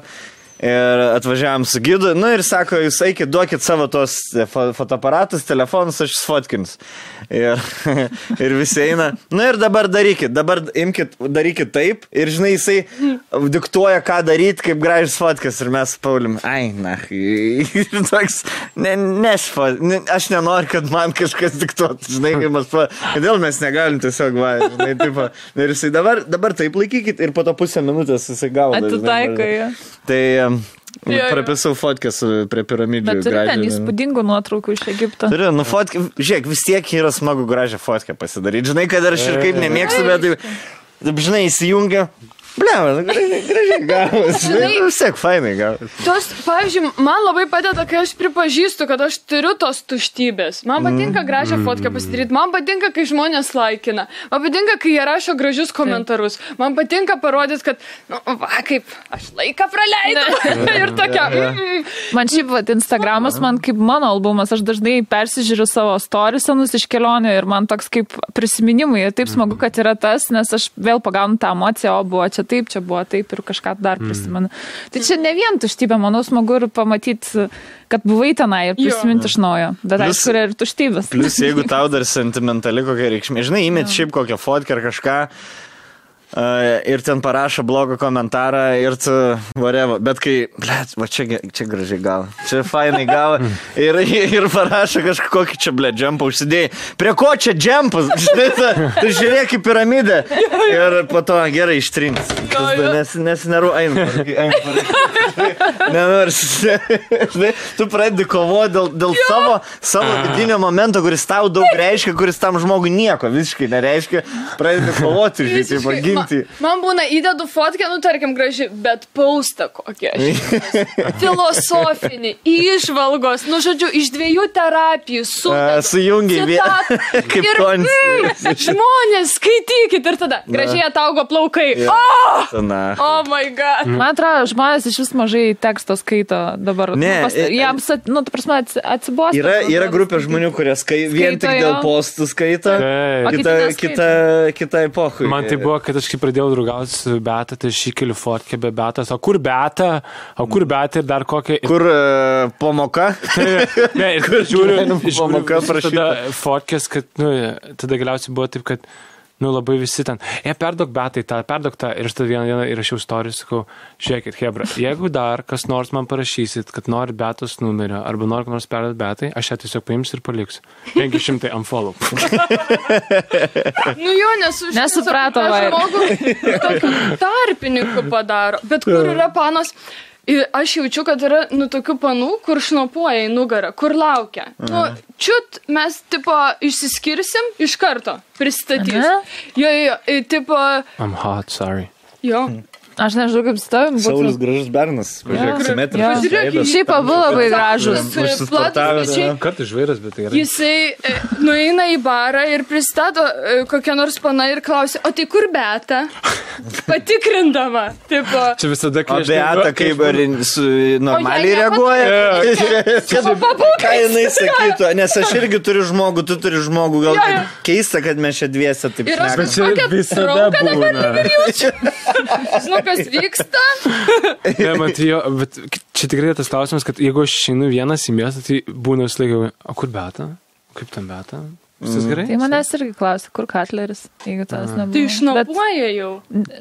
Man tai tau tikrai išnapuoja. Jo, tau tai, tai turėtų. Aš galiu garantuoti, mes skirtumėm, pas man nieks nepasikeistų žinučių atžvilgių, tu prasme, niek, Ne, tai- nieks daugiau man Aš manau, kad pasikeis. Nieks nepasikeis. Aš Ai, Pasaistė, tai pasaistė, tai tave tikrai. tai, ne. nu, gal ne. Ne, aš ne, pas tave Pas tai. mane tikrai ne. Gal biški daugiau valgytum. Tipo, tai Aš tai manau, kad vien dėl to, kad uh, tu dabar aktyvesnis esi ir socialinius tinklus ir čia podcastą darai, nu tikrai dabar žinomesnis pasidarai, nei buvai tam prieš 5-6 metus. Tai manau, kad vien dėl to daug dėmesio Norėt, susilauksi. galvoju, norėtų kažkas šito pirago reikia atsigriepti. Manau. Bet šiaip, jeigu, va, nuo širdžiai, tai aš, e, mes darėm su Indrė Stonkuvenė laivą ir jinai manęs paklausė tris tipo e, krašus, čiūvus, kurie yra, vat, Lietuvoje, be Sauliaus. Mm. Ir aš tave įvardinau vieną tarp jų ir tada aš e, sak, bijau, kad aistė kur nors pasirodys ir Nesupra- su rankinuku mane. Už, už, Žinau, tu galvoji, kad aš piktas? Aš Ne tik Kenijoje žmonės galvoja, kad kur siūlo tuos pardavti. Galvoju, šitą tai piktą. E, Gal dėl antakių. Bet e, ne dėl to, kad, tipo, kad tai yra seksualinė prasme, bet tu labai fainas. Ir ypač, kai pradėjai daryti tos podcastus, labiau juose atsiveri. Tu, nu, aš kažkaip irgi pamačiau tave naujom akim ir tu esi, nu, fainas čiūvas. Ir labai... Man irgi labai fainas. Jo, ir protingas, ir, ir šmaikštus, ir jautrus, ir, žodžiu, nu, fainas. Jo, ir man labai patinka, kad tu moki irgi atsiprašyti, atsiprašyti ir prisipažinti, kad, žinai, va, o, blemo, hebra, sorry, klydau. Tai va čia fainai. Ir kad irgi. dar per savo sėkmingą karjerą tu dar net gauti, gauti, gauti. Man, daug jaukiau, kai mes komikai raustinam viens kitą, žinai, e tavo kaktą, blėt, kaip raudonoji aikštė. Ir aš, aš žinau, kaip reaguoti to kitą. A, geras, geras, žinai. Nu, O čia, žinai. kai žmonės, blėt, kažką gražaus sako, Nu, tai žinai, mes tie tokie teatrališki, kūrybiški, žinai, te- teatro žmonės. tokie kitokie. Mes kažkaip, ži, ži, žinot, yra su to negatyvu, kad atrodo labai krūtai, tipo, mm. iš vieni kitų pasišaipyti. Ir jeigu net žmogus patinka pasakyti, kad, tipo, "Ai, nu, bet tavo šlaunis ten tai kaip du arbūzai. Nu, nežinau, mm. belenkas. Bet čia lik taip meilė išreiški. Bet aš kažkaip galvoju, e, esu kitame etape, nes aš kažkaip suprantu, kad tas gyvenimas trumpas ir aš noriu dalintis gražia ir šilta energija. Ir kai aš e, su Sauliu mes nedraugavom, man jis atrodė toks pozityvus, kad aš galvoju, jam kažkas negerai. Jis tipo eina ir giria žmonės. Ir mūsų pirmas susidūrimas. Glosto. Mūsų, Ir dar buvo, kai ratus pizdavo. žinai. ne, Ne, ne, ką, čia Mūsų mano- pirmas Mano susi- pastebėjimas. Samais toksai. Toks Mano čia toks tokia tipo, nu, Tokia- gerai, gerai, gerai. Jo, Teskite, teskite. Taip, jau. Ups. Tai mūsų pirmas susidūrimas buvo toks, kad aš skaičiau pranešimą ir prie manęs priejo kažkoks vaikinas, tokiom didelėm akim ir sakė, tu nerealiai pavary, kaip fainai buvo. Ir aš galvoju, what the fuck, ar jis tyčiojasi iš manęs. Nes tuo metu prie manęs žmonės, nu, neprieidavo taip atvira širdim ir tiesiog pagirt, kad buvo fainai, dažniau ateina pa išsipisinėti ar ten kažką cinišką repliką kažkokią pasakyti. Ir tuos žmonės aš laikiau kažkokiais vertesniais už tuos pozityvius. Nes pozityvus kažkodėl man atrodė, ai durniai nieko nesupranta, e, nu tokie užknisantis. Bet kai pradėjau būti su Saulium, aš supratau, kad pozityvui reikia daugiau stiprybės, daugiau išminties, yeah. negu kad eiti ir išsipisinėti ir prikolinti ar YouTube rašyti kažkokius ten komentarus apie kitų žmonių ten kūną ar kaip mm. jie šneka. Lab, šitam gyvenime bent jau man, man daug sunkiau išlaikyti pozityvą ir meilę žmonėm. Jo, jo. ne- Mes, aš manau, žmonės, ž- žmonės uh, by default esam, nu, tokie liūdni vis tiek. Mes esam žemiau nulio. Mhm. Mums reikia e, dakilti iki nulio paprastai. Iki, iki, iki neutralios būsenos, aš manau, dažnai reikia dakilti, negu kad nusileisti. Mhm. Jūs, jūsų kokia ry- rytinė standartinė nuotaika? Pavyzdžiui, Sauliu, tavo, kai iš ryto atsikeli, tau viskas tipo kaip Disnėjaus filme, pa- paukščiai priskrenda prie tave. Ar tu atsikeli ir galvoji, biški dantis skauda? Tai tavo tas pozityvumas jis vis tiek yra, tu stengiasi būti pozityvus, ar tu esi tiesiog, nu, super natūraliai pozityvus? Ne, tai žinok, kad jo, jeigu rimtai kalbam per labai didžiulę kančią gyvenime ir aš esu apie tai keltą kartų kalbėjęs, bet per didžiulį skausmą. Ir kai tu matai daug skausmo ir daug aplinkoj, nu, kančios, aš labai daug patyriau patyčių, šiaip ir psichologinio smurto vaikystėje, tai vienas dalykas yra tai, kad išgyvenimui aš pasirinkau tą tokį pozityvų ir tokį rožinio kinių žiūrėjimą į gyvenimą, bet tai nuvedė prie tokių žmonių, kuriuo aš noriu dabar. Ir aš vaikystėje tai aš būdavau, tai žinai, Saulis, a, tas kurvo menininkas, arba, šal- tipo, šalikas. Arba, nu, visą laiką būdavau tiesiog tas, žinai, keistuolis, bet aš supratau vieną tokį dalyką, kad, nu, jo, aš labai savo daug padėjau. Ir, ir man gera yra dalintis tą gražią savo energiją, nes aš jos nedalinu bet kam.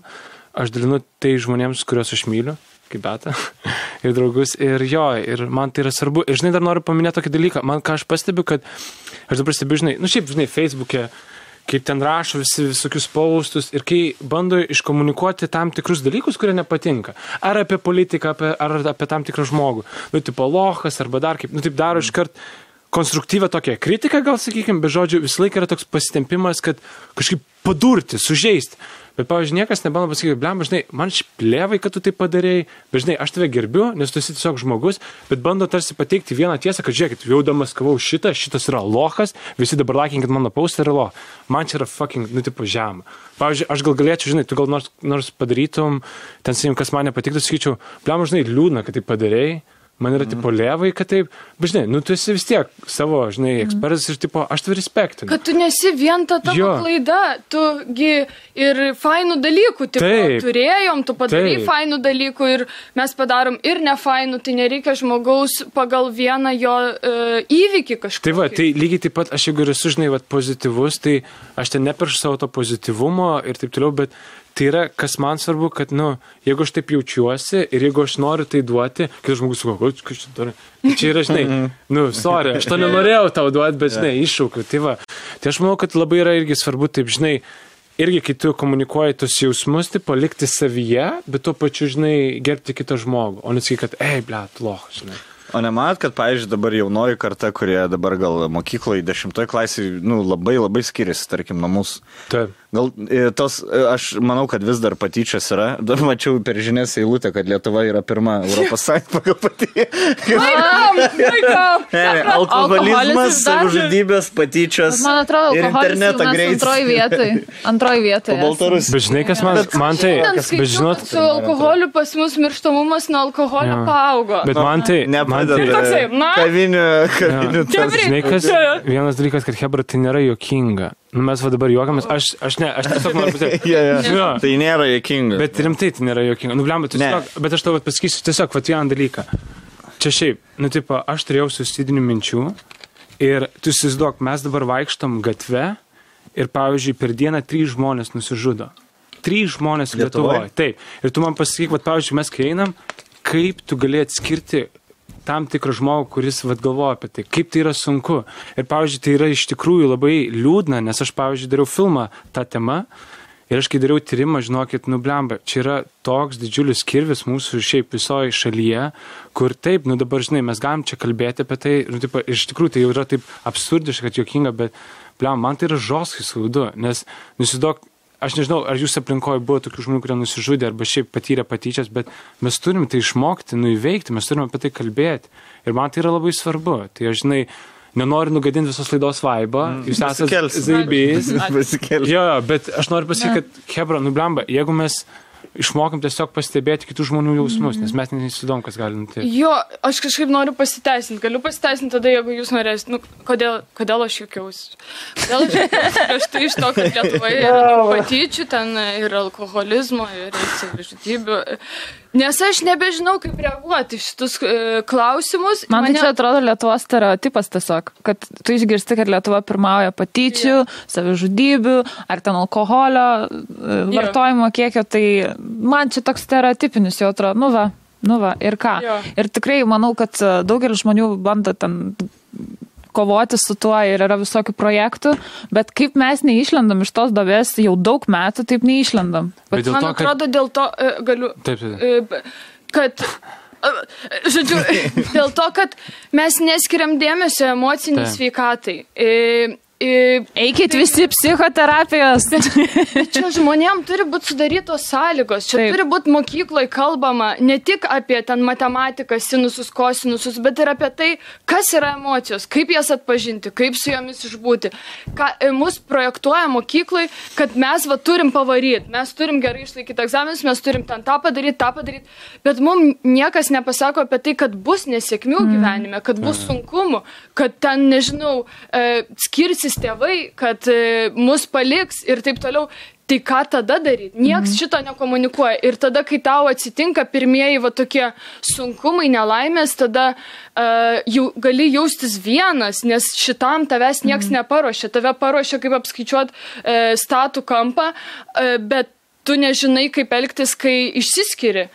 Ir, ir man atrodo, kad dėl to, kad visa tai yra mūsų įgūdžių stoka, nes Taip. tvarkymasi su savo emocijom, su sunkumais gyvenime yra tie patys įgūdžiai, kurių mes tiesiog Taip. negavom. Ir čia, žinokit, aš labai dar irgi to noriu, ta prasme, atliepti, tu labai, žinok, teisingai pasakai, kad tai yra stereotipai ir tu esi visiškai teisi. Bet aš jaučiu, kad mūsų kartos irgi vat, pareiga yra tai, kad nublemba, mes tarsi peršokam tą sovietinę kartą, kur viskas, e, hebra, normaliai, kaimynas ten, žinai, biški psichas, bet normaliai, taip pat ten muša, normaliai. Taip, jo, viskas normaliai. iš panėžių Jo. visi tai puikiai pat žinai, apie ką kalbu. Ir ką aš noriu pasakyti, kad ne, hebra, žiūrėkim, pažiūrėkim, kas čia vyksta. Čia, man rodos, yra ne ok, nu, tipo. Ir aišku, tai yra sunku dėl to, kad mūsų niekas nemoka. Mes užaugom šis, nu, tokiuose rajonuose, kur ten visi muždavosi ir taip toliau. Bet ką aš noriu pasakyti, kad yra galimybė tam pokyčiui, jeigu tu pasibi, kad, nu, tai nėra gerai, arba pats tu jauties negerai. Mm. Ir aš tiesiog labai dar pritariu dėl to, kad Aš, pavyzdžiui, pasigendu lyderių, ypatingai vyrų Lietuvoje, ne tik politikoje, bet daug kur, kurie galėtų, tarsi, komunikuoti savo pažeidžiamumą, bet ne tai, kad jis, a, man kažkas yra sunku, bet tiesiog, kad... Žinai, kas pakeisiu." Lietuvoje yra? E, Lietuvoje, kai žmonės, tie žinomi žmonės, e, ar pseudo žinomi žmonės, Kurie pradeda kalbėti. kažkokią, ne? E, Ne, kai pradeda kalbėti, kad jie vaikystėje buvo skriaudžiami, apie juos tiesiog toks, ne tie žmonės šnek, šneka tie žmonės, kurie atrodo nori kažkaip žinomumo tiesiog, nes šneka tokie žmonės, kurie Aukos Instagramų, Instagram, mikroinfluenceriai visokie, oi mane čia vaikystėje mušė, tai dabar like, labiau laikinkit mano postus. E, Lietuvoje tas toksai...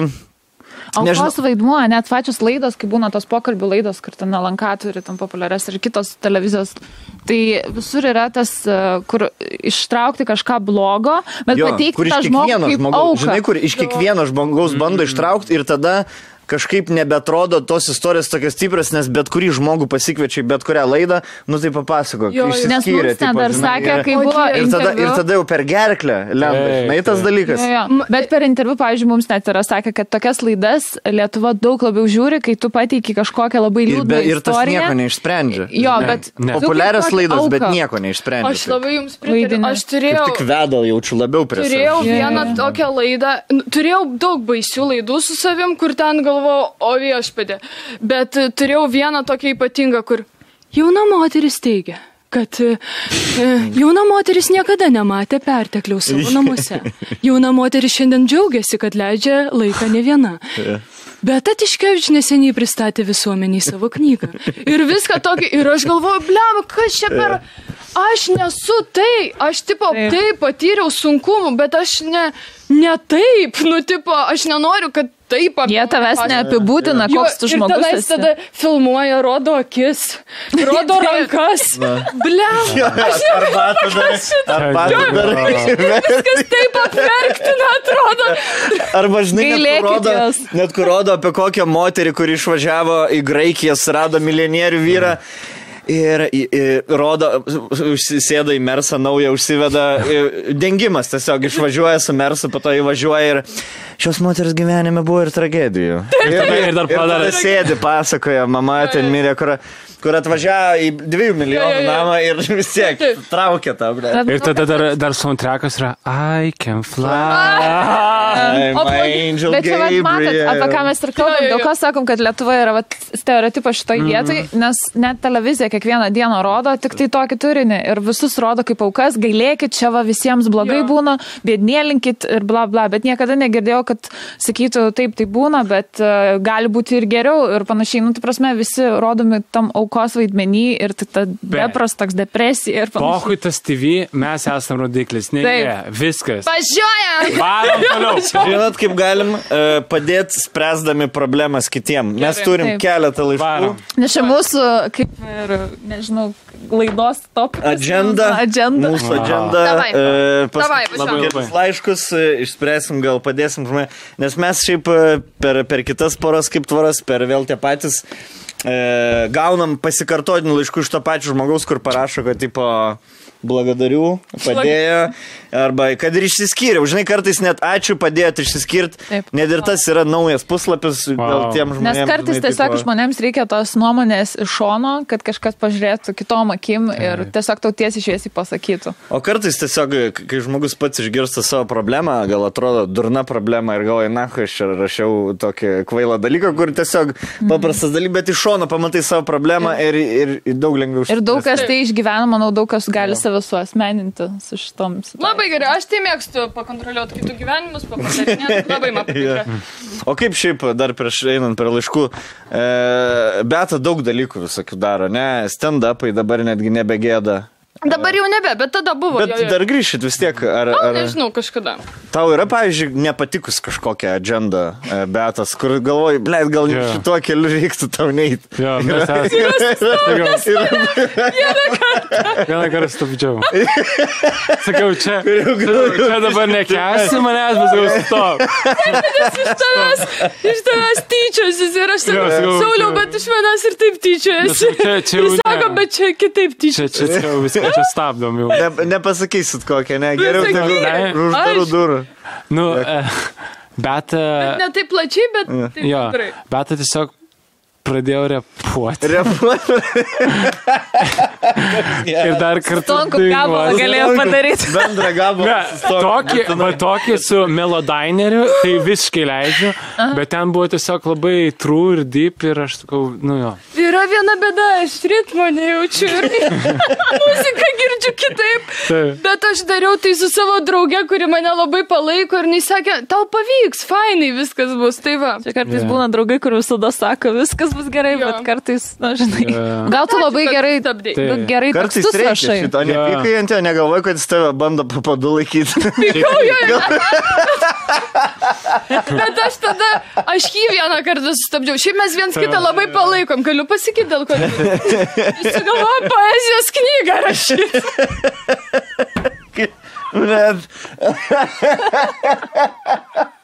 Nes mes žvengiu ne iš to, kad būtų bloga knyga, tiesiog, žinai, toks, kur jūsų yra tokie skirtingi keliai, žinai, kur svarai vieną pusę, aš gal poeziją, o žinai ką, o aš e, dainuojama poeziją rašau. Freestyle. Prašau, aš gerai pavarau.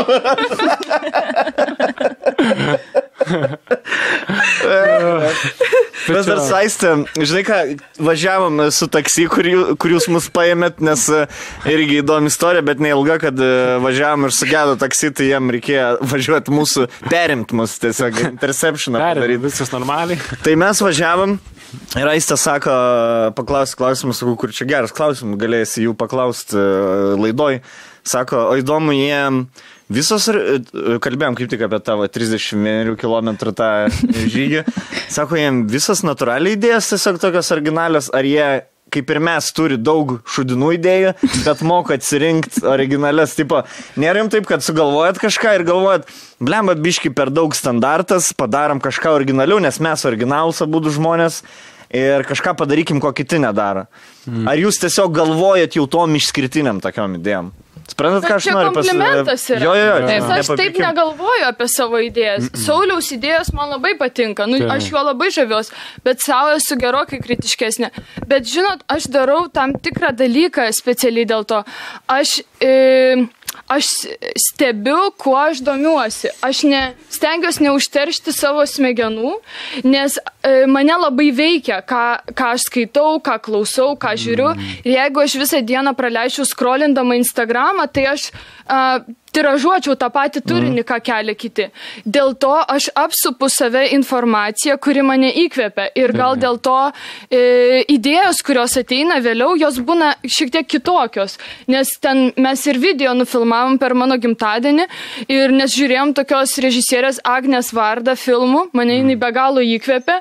Ir Ir kažkaip sugalvojom, bet ai tiesiog imti ir padaryti. Ir dar man meditacija labai padeda, nes jinai e, visą tą brudą e, išgrynina, visą tą spamą pravalo mhm. ir tada lieka tie pagrindiniai. Jo, ir aš dar pridėsiu, nu, ką tu vadini, va dabar, kad čia gali būti šūdas, tai aš tai vadinu savietai vidinių kritikų, kur tipo, jisai, žinai, bujoja, bujoja, bet yra tada momentas, kur sakai, gerai, viskas, aš išgirdau tave, mhm. dabar man reikia jau daryti. Ir aš turiu padaryti šitą projektą arba padaryti šitą darbą. Ir tada tu pamatai, kad, nu, tam tikri dalykai, ką jis ten, žinai, sako, a, čia šūdas bus ar taip toliau, tai visiškai yra nesąmonė, nes kai tu darai, tu dar daugiau dalykų sužinai.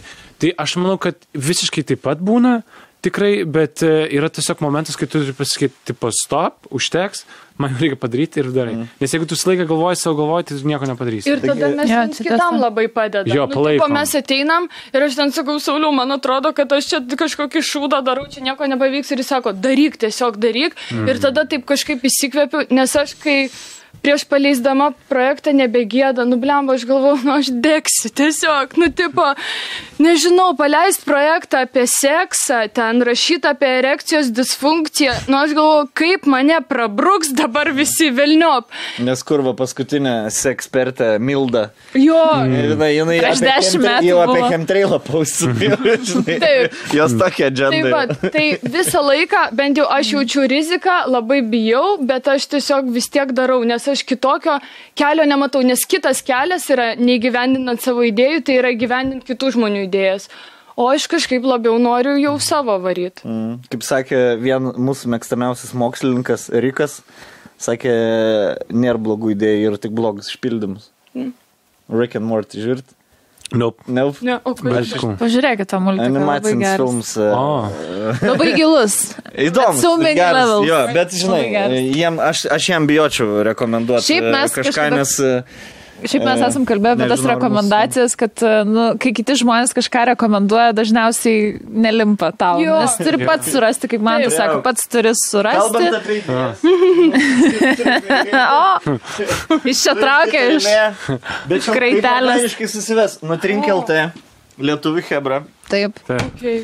Yra, čia žodžiu, jeigu trūksta idėjų pasimatymui arba kelioniam, e, nutrink LT ateina į pagalbą. E, tipų įsigyji, jo, įsigyji, pavyzdžiui, vieną rinkinuką, ar ne? Aha. Ir čia yra nutrink ir keliauk. Atsi, O! išsitrauki random tvarka, tarkim, yra daug kortelių, ar ne? Aha. Išsitrauki vieną kortelę, Ištrauk. pasižiūri maršrutą, Aha. Čia yra gale nurodytas, tarkim, maršrutas ir čia yra nu- nutrini ir pažymėti taškai. Wow. Žodžiu, čia Hebra darė Lankytinos labai didelis researchus, mėgstat irgi po Lietuvą keliauti, Jo, jo, kalbėjome ir mes mėgstam keliauti. Mes kaip tik apie Jo, Lietuvą norim daryti Aš kelionę. nuoširdžiai sakau, tokios fainos daug. Kažkaip labai, labai prašom, imk po miela. vieną. Ačiū. Gal kartu keliausit, bet imkit po vieną. o gal šitas- atskirai. o kitas Sau kortelės? pasiliksiu, tar- Šitą ar čia vieną savo, pasiimt? dvi jum ir čia Yra, tobulas pasimatymas. O tobulas pasimatymas čia yra kita grupė, kur, uh, tarkim, jeigu uh, neturėsit jau idėjų, kaip praleisti įdomį laiką dviese, čia yra labai daug idėjų, nutrinat ir randat. Bet turit susitart, kad, kad, ir kas, Ir- kad ir ką nutrinat, e, darot. Žinai, kad nebūtų... Ai, tai dabar. Tri- Trinat dargi. Žaiskit. Žaiskite kortom. Ar kitus stalo žaidimus. Nu va, šiaip labai geras dalykas. Esat e, susėdę ir žaidę stalo žaidimą. Tai? Aišku. Taip. Paskutinim. Katana. Katana. mes Katana kapojam kaip reikia. Kas yra katana? Kaip čia, o kaip apibūdint? Mes, Tiesiog Labai geras mes žaidimas. diksitą žaidžiam. O, Esat girdėję. Toks geras patinka. kūrybinis. Aš visada paskutinį. Aš atrodo, aš labai taip gerai žaidžiu, kad aš paskutinį vietą esu. Nes kai per daug gerai žaidži, žinai, kai per daug protingai galvoji, kiti nepagauna, Jo, jo, ką tu jo. galvoji. Jo, jo. Ane? Jo, jo, yra Ten reikia, ten taktikas reikia turėti. ten renkėsi. Taktikas. Turi būti, jo, jo. Tai va, jum idėja pažaisti šiandien ir em, kelionės taip pat yra e, labai, labai įdomus ir e, Tai nuoširdus. va, lasdas į rankas.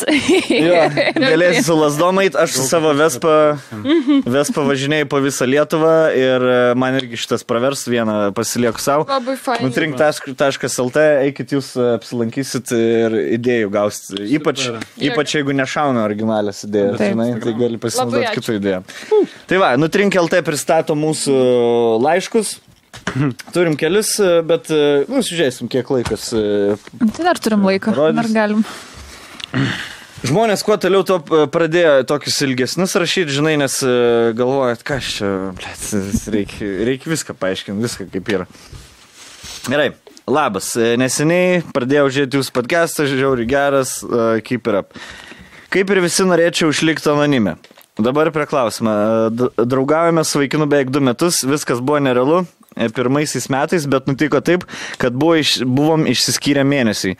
Per tą mėnesį aš kažkaip išmokau atskirti fizinius santykius nuo emocinių. Sveikintina, ne, čia mergina iš e, rašo. E, ir tarkim, negrauž savęs dėl one night stands ar šiaip susitikinėjimo su kitais vaikinais. Visgi dar esu jauna, 22 ir norisi išbandyti kažką naujo.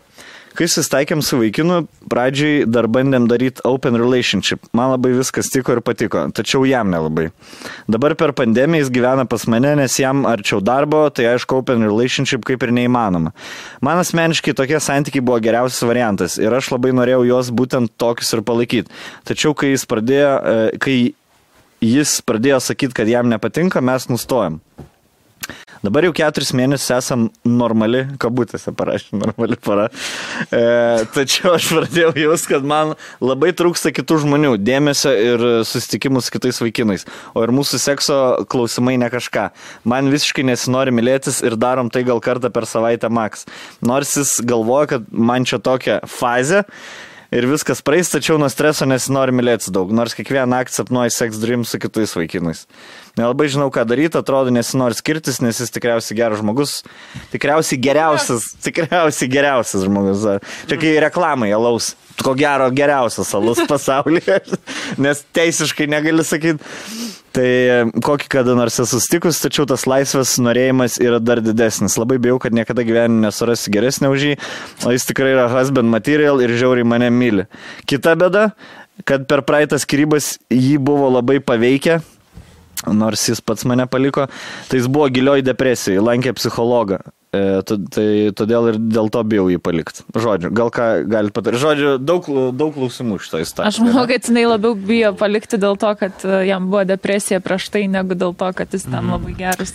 Čia aš manau, du, e, du pointai - open relationship ir iš vis baime, kad e, tai yra tavo žmogus, kad geresnė nesusirasi ir Kai žinai, tau kur taip. van du metai. Jo, jo.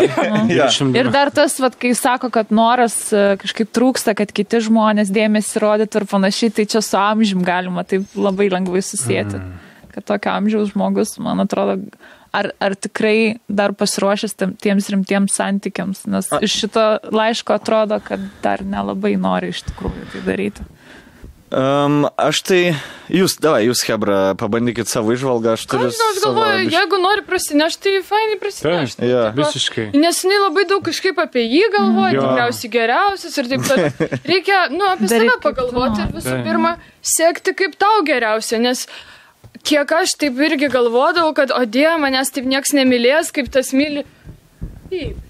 Tipo, A, jum- nu, blemba, nu, nu, nu, nebūna taip. Ir ten visi tie husband material Aha. prasideda ir dažnai tą etiketę priklijuojam Valgyt padaro vyras, tai Jo, jau čia. nemuša, negeria. Nu, tipo, priklijuojam tokias etiketės, keistas pasiteisinimus, kad aš kažkaip daug paprasčiau gal į šitą situaciją Ja. dabar žiūrėjau. Man tai atrodo, kad irgi toks dalykas, kad čia yra tokios susidarė i- išorės įtakos, ten žinai, kur tipo husband material, nes mes visi kur tipo draugam, u, viskas jau čia bus. Čiū tėvai irgi iš kokio mažesnio miesto, Jo, gal ir- ne, kur jau dviem dviejų turėjau vaiką, tai jau atsilieki, nu kaip tavo kalendoriui viskas surašyta, tai jau pas tave jau atsilieki. 22 metų, žinai, ką aš, nu. aš turėjau jau ką, du vaikus. Na, jo. Bet aš ką manau, kad irgi yra toks dalykas, kad e, tai merginai aš rekomenduoju tiesiog, nu, sugalvoti, nu, kaip čia, pagalvoti apie savo poreikius, ko jinai nori iš tų santykių, kokios santykių jinai nori. Jeigu jinai nori open relationship, tai jinai ir turi, ir viskas. Ir priimta sprendimą. O jeigu tu nori... Bet jeigu atrodo- Bernas nesutink, sako, Bernas. jo, Ne, tai, tai, bet tai, kai tu būni santykiuose, tai tu turi tada pasverti. Nu, jeigu tu nori būti santykiuose. Jo. Turi tai kažko atsisakyti, tada Taip. nebus open relationship, jeigu tu nori Taip. būti Bet tai nėra žmogum. taip, kad tu turi susirasti žmogų, kuris irgi aprūvina open relationship. Tu negali būti vienas tik tai in, a, in open Ne, relationship. negali. Negali. jo. negali. Šitoje Taip situacijoje, kaip supratau, vaikinas tikrai nenori būti open relationship. Tai... Bet nėra, kad man tai neskamba, kad jis jai ten labai ir svarbus yra. Jis nieko apie jį nepasakė, kad ten mane ten žavi jo veiklos, man Taip. patinka jo Taip. mąstymas. Jis, kaip sakėt, iš išorės atrodo, Jo. kad o čia... Čia, man atrodo, kad tas material. su gailėšiu, sies, kur gailėsis yra labai toks pavojingas, kad, ble, man gaila jo, man gaila jo Ir emocijų. tada bet- žiūri tau 40 Ir tada, metų ir tu esi vyru. ir tada kuris, tik e, neš tą kryžių, nešk jį.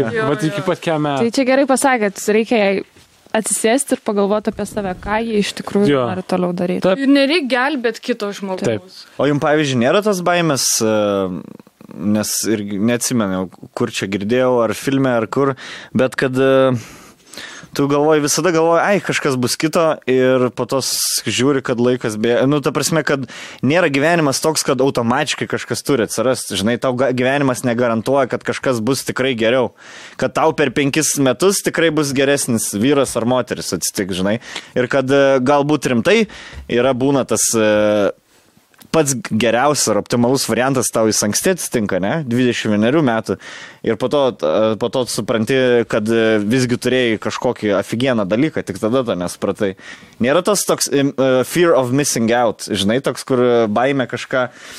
Uh, Kur tu galvoji, vat, e, irgi tie patarimai pasaulyje, daug žuvų yra ten, e, visa kita, ir, o tu po to galvoji, galvoji ir tada tu gali kaip tik į depresiją kažkokią įeiti priešingai, nes tu turėjai kažką gero ir tas e, jau gyvenas du vaikus turi, nes turėjom ir tokių laiškų.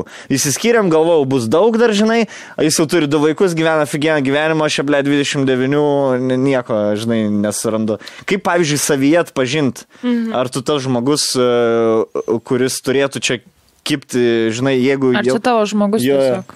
Kaip savie atpažintos santykius gal, taip. Ma, e, Sustok.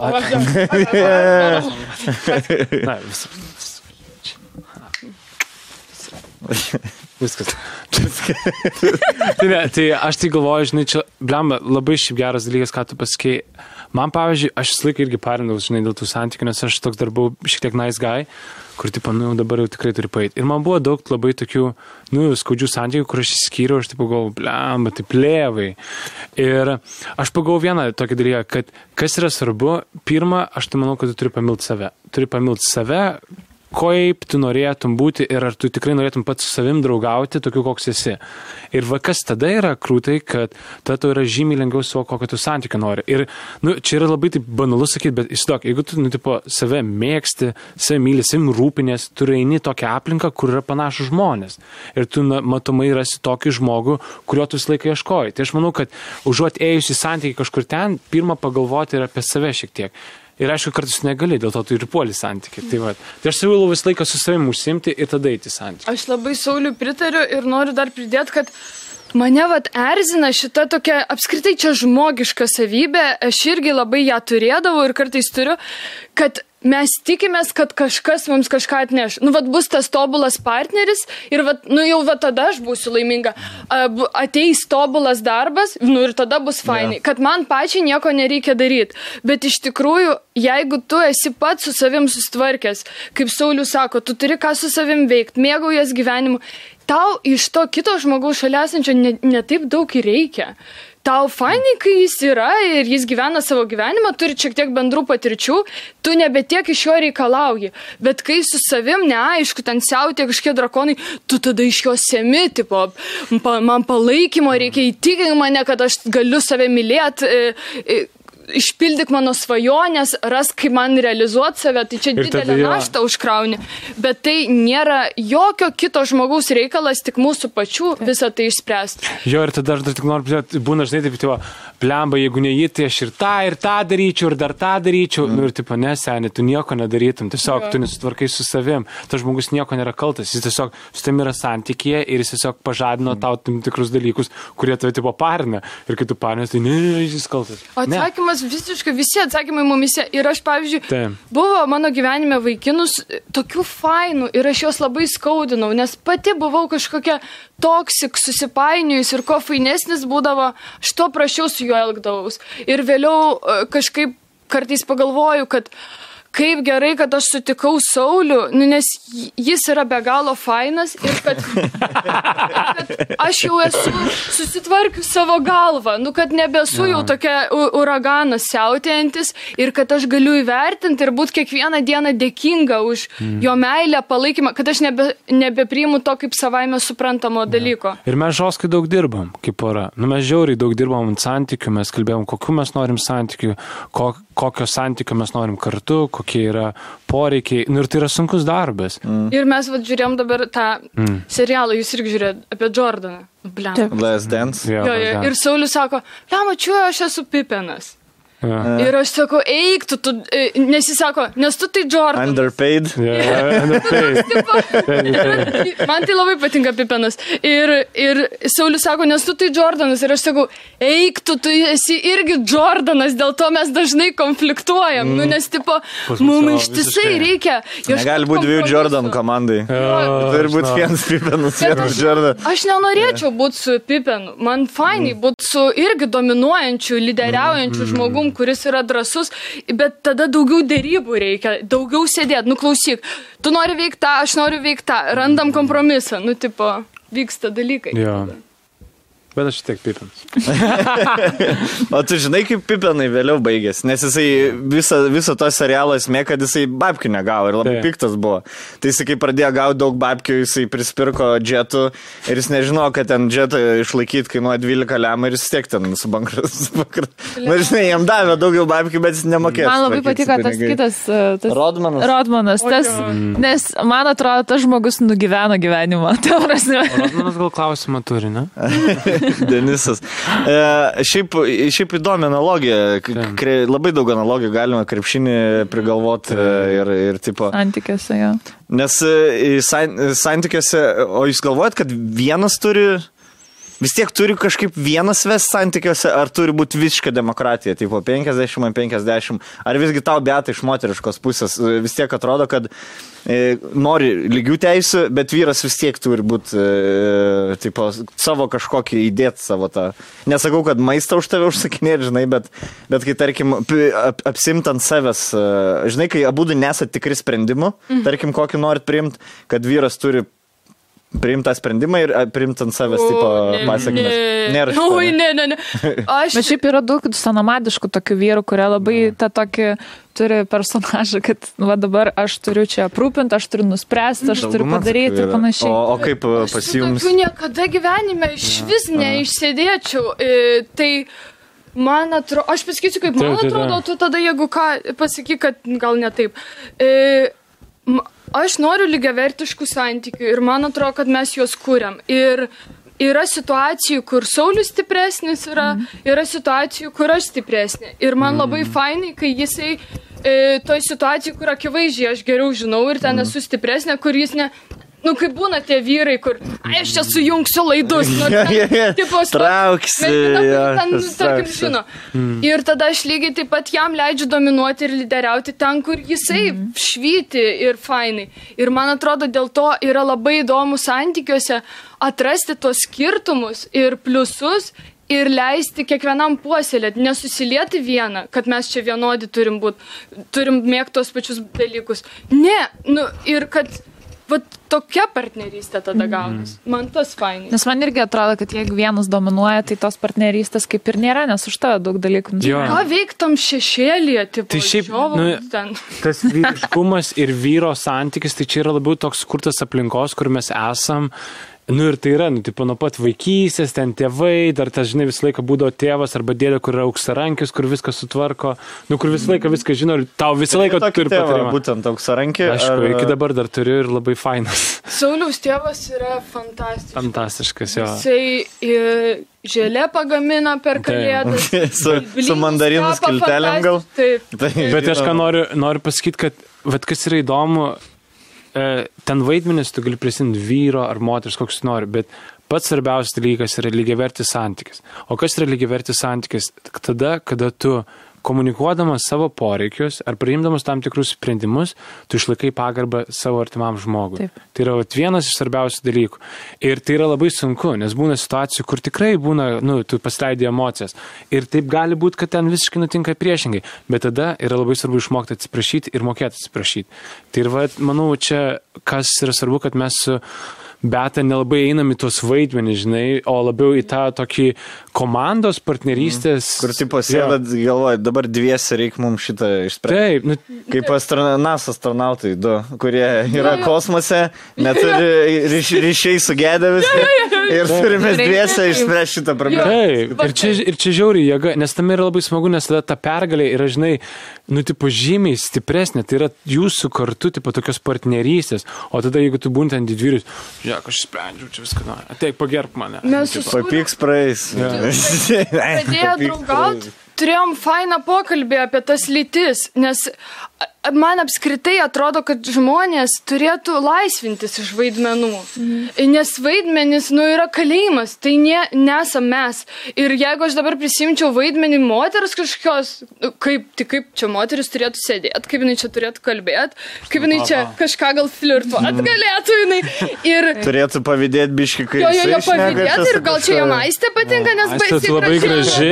Jo, jo, jo. Man tai tu irgi. Prasidėtų kažkokie šūdai, e, kurie visiškai su manim nesusiję. Ir mes su Saulium, kai pradėjom draugauti, mes pakalbėjom apie tas lytis ir aš pasakiau, kad man nereikia vyro, man reikia tavęs, Taip. man reikia žmogaus. Arba- Ir, nu, ne, nevaidink čia kažkokio tai vyro, nes mes vaidinsim tada, kaip esam girdėję, nu kažkokį mm. išorinį, klišinį, kvailą vaidmenį. Ir žinai, dar būna, jūs čia vedat šitą laidą, man šiaip įdomu, ar jums buvo tada tokių momentų, kur, žinai, nu, tipo, aš negiu su para ir tada pl plakatų pasakė, taip. Taip, o, taip, staiga taip vaibas, jau, o, čia neauku. E, man būna, kai, nu, pas mus ne, nesakys, kad tobuli santykiai, žinai, pas mus, e, nu, pas nieką nėra. Nieko nėra, nieko nėra.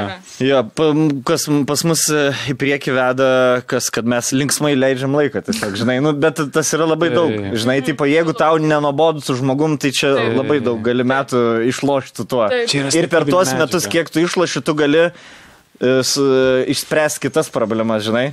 Kol tas vienas variklis, žinai, kaip ir lėktuvė, kol vienas variklis veikia, dar turim laiko. Kai Jo. tas išsijungs, tada jau, jau tada pisa, žinai. Tai e, man įdomu klausyti ir, ir e, Šiaip visas keturias poras buvo įdomu. Gal mes pirmoji, žinai, su, su, Bartuševi, su Bartuševičiais ten mažiau sprendėm dalykus, daugiau prikolinam, žinai, bet vat ir su Nainiai, su jumis, su, su Tadu. Aš sėdžiu man čia kaip psicho, e, pas, pas terapeutas, žinai, nes aš irgi tas vyras, kur e, dar prieš pusę metų, man atrodo, tu turi matyti drakoną, e, kad eitum pas psichoterapeutą, žinai, tipo, tik tai šizofrenikai eina pas psichoterapeutą, žinai, buvo man šitą, bet keičiasi mano, mano tas pliusas gal yra toks, kad aš lengvai, e, e, nelengva būdis esu, bet galiu pakeisti nuomonę, jeigu tai yra reasonable. Čia labai Jeigu faina. žmonės į, įrodo, pasako, aš visada galiu keisti pusės, žinai. Čia labai gerai. Tai Nėra tos išdidumo to tokio, kur jau aš nusprendžiau ir Čia- viskas, čia mano. Ble, bet negalvoju, kad tu toks silpnas, žinai, kad tu psichoterapeutė. aš galiu būti, aš kai ką aš lošdavau, galėdavau ir su Maikė, ir be Maikės būti, žinai, be žodžių komandos galėjau lošti. Gerai, turime dar porą klausimėlių, turim. Uh, Čia kitas laiškas. Išle, jo, konkrečiai, konkrečiai jum. e, e, Sveiki, netelpa klausimas į Instagram langelį, tai čia parašiau. Nes ir per Instagram. O kur čia? Čia, Į dėžutę? į, į tą, žinai, kur ask me Ok, ir ten Taip, yra taip. ribota, kiek galiu įrašyti. ok. E, Jei gerai, gerai pamenu vieną interviu, bet yra minėjusi, kad pirmą pasakė Sauliui, jog jis jai patinka, o Saulis jai atsakė, pažiūrėsim. buvo, buvo tai. Būtų įdomu. Ne, nes jau pažiūrėsim, pasiškiau taip, pažiūrėkim, kur šitas santykis. ja, cool, cool. Cool. E, ne, neopolitiniai, kosmopoli, kosm, blėt, ne, kodėl. Kosmopolitiški santykiai. Nežinau, ką neopolitinis reiškia net. Yra toks Yra toks žodis? Aš jau Ne, ne, ne, nemanau. manau, Naujos ir- politikos. Na, jo, naujos politikos.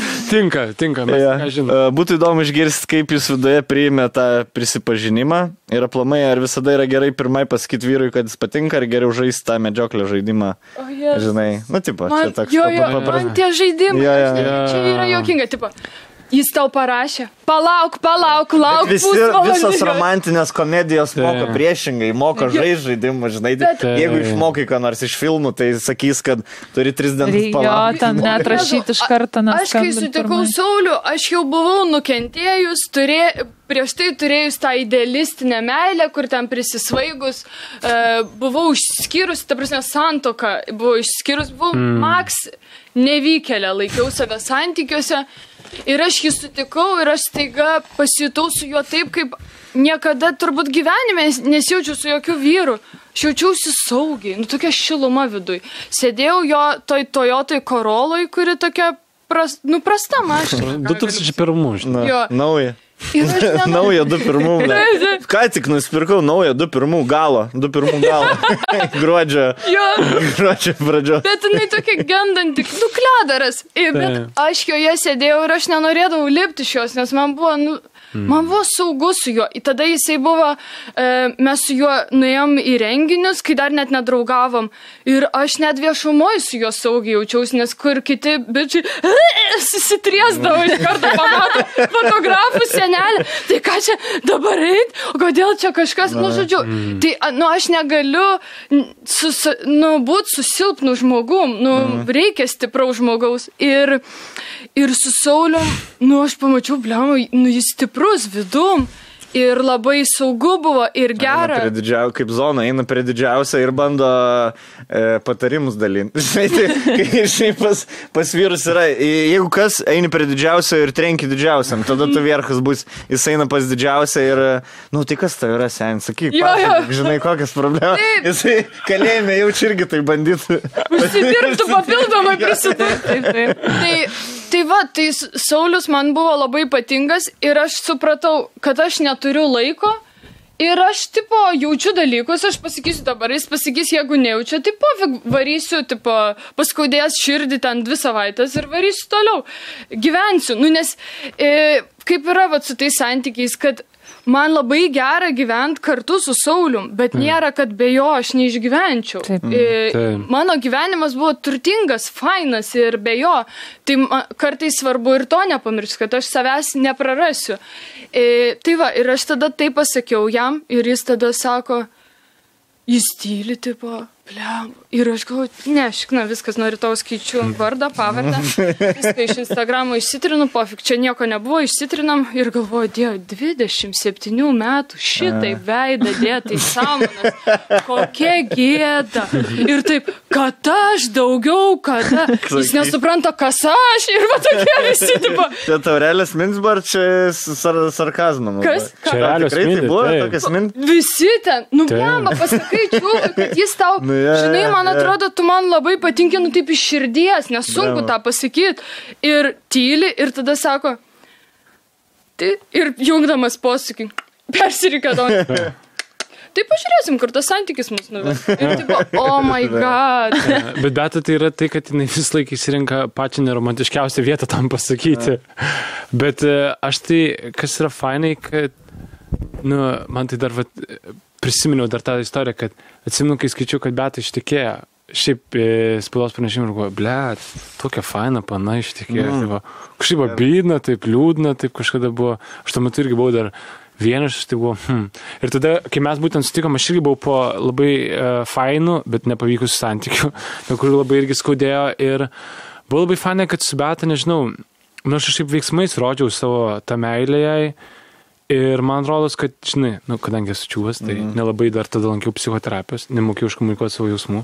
Tai taip gražiai įvardijo tai, kas, taip, žinai, trinasi, bet kaip ir norėtum ir ne. Ir buvo labai gražu, nes mes, e, kas yra faina, kad aš galiu visiškai pasakyti, kad aš lygiai tokiam pačiam akim dabar žiūriu betą ir aš ją labai myliu. Nes, nu, mes žiauriai fainai tą santykį išlaikėm ir, nežinau, čia labai labai toli jis mus veda. Mm. Nu, tokia faina pagarba ir taip. Aš dabar, žinai, klausau jų, mes kitą laidą tikrai kviesim, kur prieš skirimą ribos. Užteks, uh, užteks, žinai, žmonių, kur... jo. Žinai, kur mes... Man tai gražu klausyti, man gražu Man žiūrėti. į labai jus. gražu, bet aš noriu geriau dėl savęs jaus, kad... O ką tu blogai Man- jautiesi? Bet tik, kad Žinai, gerai. Ne, palyginimo prasme, vis tiek palyginimo prasme, kur e, sėdi pykstas žmonės ir tada, žinai, kur būna, kiti pykstas ir tu... Man tai kaip- nieko, aš Jo. galiu jūsų klausyti, Ir aš jūs man tai, mokausi. jo, nereikia lyginti. Ta prasme, tai, kas vyksta tarp mūsų, tai čia nėra visiškai nieko susiję, žinai, apie jūs arba apie kitus. Tai yra tiesiog dalykai, kurie, žinai, kai kuriems žmonėms pavyksta, kai kuriems ne. Ir tai yra visiškai normalu. Ir žinai. visiems reikalingi gal skirtingi santykiai. Aš užaugau šeimoje, kur tėvai visai ką viens kitą žemino. Oi, buvo. Kažkaip galvoju, galvoju, bus seks e, humoras Ne, ne. Ne, ne, ne, buvo tikrai labai liūdna ir buvo sunku ir aš nelabai mačiau meilės, aš mačiau tokį baisų koliojimą, nu, žodžiu, buvo nu, nefainas vaibas. Ir aš, kai užaugau, aš turbūt, aš pasiekiau limitą negatyvo ir aš nebegaliu, aš negalėčiau savo santykių ar šeimos kurti va tokiu būdu.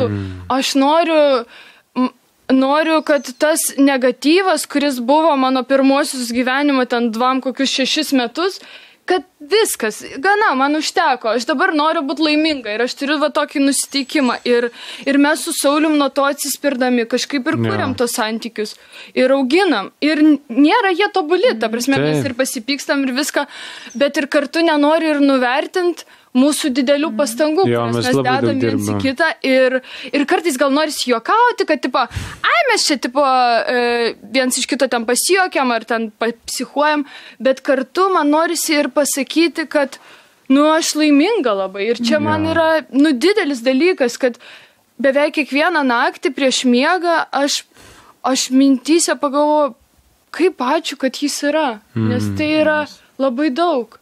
Tu pagalvoji taip. Pagalvoju. O kaip jums, pavyzdžiui, su... Na gerai, aš paklausiu. O šiaip kaip dėl to negatyvą, kaip sakai, manai, kad prisidėjo antra pusė dėl to, kad dabar tu esi laiminga, kad būtent tas negatyvas paliko tave dėl to, kad sutikai tinkamą žmogų? Ar čia buvo tiesiog darbas su savimi? Man ir pati atrodo, galėjai vieną jaustis. Aš? Saulių sutikau dėl to, kad jau buvau padarius daug darbo su savim visų pirma. Ir tada e, tas darbas su savim labai padeda formuoti mūsų abiejų santykių. Kiekvienas įdedam savo indėlį į tai.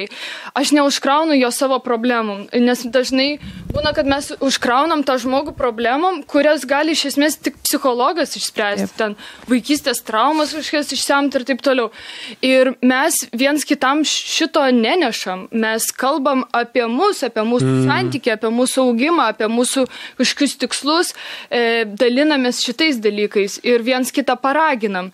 Tai gal, gal dėl to fainai, bet ir aišku, Saulis, nu, fainas. Nu, tipo, Nu, aš, mat, aš man matau, labai turi pasisekė. Ir, ir dar, nu, vat, irgi, ką noriu iškomunikuoti, nu, mes šnekam apie fainus dalykus, bet mes ir mokam iškomunikuoti vienas kitam, kai mes vienas kitą užpisam, kai Jo, mums yra sunku, kai, tipo, ble, nu, galiu aš pabūti vienas, tipo, Jo. galiu taip, nu, tipo, kad tu Man labai nubrėži nepatinka, kai Saulis sustoja ir sako, plėma, tu mane užpisi. Nu jo. ir man tada, Taip. Jeigu užpisi, tai ir, ir išeinu. Taip. Ir einu ir neaišku, kur einu. Į- nu, Kitą kambarį. Gruodį. Jo, bet čia, ne, čia nėra nieko tame blogo, bet tiesiog, nu, yra ir tų dalykų, kur, tipo, tiesiog, pabūkim šiek tiek atskiriau, nu, tipo, nes, žinai. O kaip, reikia- va, aš kaip tik norėjau klausti dar, e, dar prieš kelias minutės, e, kaip jums asmeninė ta erdvė, pavyzdžiui, kiek jums, jums yra kažkoks laiko Taip. e, per dieną, kiek jūs, nu, turit vieni tiesiog pabūti? Taip. Taip, Turit, visada. šitą? Kiekvieną dieną turi būti, Labai. nes jeigu nepabūsim, tai bus. Jo. Jo. Jo. Kiek pas jūs, tarkim, būna per dieną? Kiek kvadratinių metrų yra asmeninė erdvė? Čia gal laikė labiau. Mes šiaip kartu nedaug būnam laiko. Net jeigu vienam būte būnam, mes kažkaip paskirstom, kada ten pietaujam, kas gamina, kas plaus indus, ten, aha, susiderinam. Iki to laiko aš sakau, aš dirbu. Ir, tipo, nueinu į kambarį ir sakau, ne- netrukdyti jokių atvejų. Mm. E, tai man labai svarbu vienai pabūt. Ir, ir Sauliui, Tai manau. pas mus buvo jokinga, kad draugas kažkada klausė mūsų, tipo, tai ką ten Saulis veikia, ar ko tavęs, ir tipo, tai kad aš nežinau. Nu, tipo, mm. Nes mes net nespėjom, bet turime ne dėl to, kad yra blogai, bet tiesiog, kad mes labai propaguojam atskirumą. Atskirumą santykiuose, nes, nu, jeigu tu būsi laiką prilipęs viens prie kito, tai tu nelabai galėsi ir aukti. Tai yra labai fani, kad tu tada grįžti po dienos arba, pavyzdžiui, ryte. Tu gali, žinai, pasikalbėti ir būtent, nu, updatinti, kur tu esi. Jo. Ir tada dar yra kas svarbu, kad mes planuojam laiką, kada būnam kartu. Mes neinam, kad, va, ai, va, čia spontaniškai. Arba, aš dabar norėjau, kad pabūtum su manim. Kodėl negali pabūti? Ne, nes aš tiesiog dabar dirbu. Jo. Mm. Tai va, tai fain yra ir planuoti tos santykius. Tai va, čia yra jėga. Aš manau, žmonės šiaip, e, žinai, čia toks, tas privatus gyvenimas yra paslaptis kiekvieno žmogaus. Nu, žinai, ta prasme, mes viešai nešnekam. Ir e, kažkada skaičiu straipsnį, dėl ko vyrai labiausiai parinas, dėl savo, nu, penio dydžio, bet jie nežino, kad e, penio dydis, jie paskui vidutinis penio dydis ten turi būti 13 cm ir pusė vyrų galvoja, kad e, palaido, nu, tipo, ne, nerekcijai. Ir dėl to jie parinas. E, Nu, ta prasme, jie nežinojo, kaip matuoti. Jie mato e, ir dėl to ten e, daug žmonių buvo nusivylę savo e, peniais, daug vyrų, nes jie nežinojo, kaip tiesiog ma- kada matuoti jį.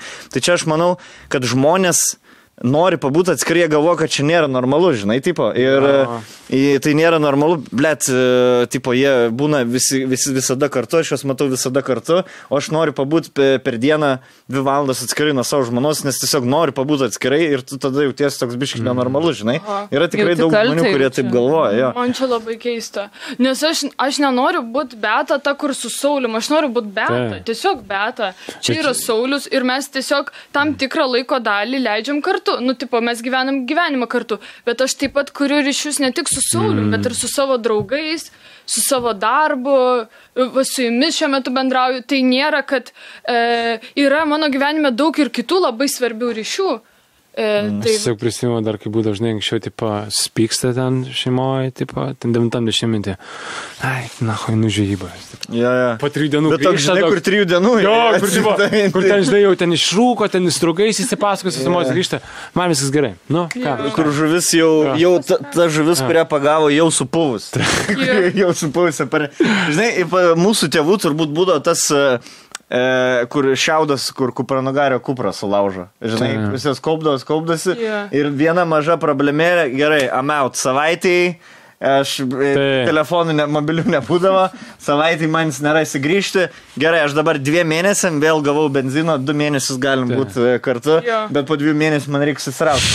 Nusirauti, pažinai. Jeigu tu per tos du mėnesius paskirsai po valandą per dvi kartu e, atskirai, žinai, pabūt, tai aš manau ir, ir, ir vat, Aš manau, Bet kad žinai, va dar kas dar- Tokią žinutę, atsiprašau, kad pertraukiau, ne. kad e, čia yra viskas normalu ir jeigu norit pabūti santykiuose vieni, tai čia tikrai būkit ir ne, neli, nelipinkit viens kito. Taip. Tai aš viena kelionės varau, tipo, Taip. viena būnu dvi savaitės nidoj. Ir ten manęs klausė merginos Instagram, o tai, o tai kaip Nu. no. Saulis, tai, ta prasme, man jo leidimo reikia klausti. Na, ar kaip Tai čia? pas mus panašiai, tai aš buvau jau per mūsų draugystę, buvau į tris keliones išvažiavęs. žmonės labai buvo, ta prasme, nustebę, kaip tu čia man tai išleidai yeah. Tailandą dviem savaitėm. o- Leidai. Išleidžiu, jo, jo, va, tas toks Motina yra. išleido. Turėjo, turėjo pinigų Aš įdėti. nežinau, iš kur toks požiūris, bet e, žmonėms visada atrodo, kad e, jeigu tu esi kartu, jeigu tu vien veiki kažką kartu, tai jūs esat pora tokia, kokia turi būti. Čia jau jūs esate Pora tobula pora. tvora. Jo, jo. Pora kaip tvora, čia labai geri santykiai, Aš nes jūs tai, visada žinai, kartu. Savo vyro tai tikrai neleisčiau. Nu, Tu ten jo. žiūrėk, ką jisai veikia. Tai čia labai daug ką galima pasakyti apie pasitikėjimą, tai jeigu tau atrodo, kodėl aš jį išleidžiu ir kad čia yra nenormalu, mm. tai daug ką pasako, kad tu turbūt savo vyru ten nepasitikė. Čia, žinai, žinai čia kaip yra, kai e, čia tas paveiksliukas, kur du nuogi kūnai apsikabinę, bet vaikai mato delfinus.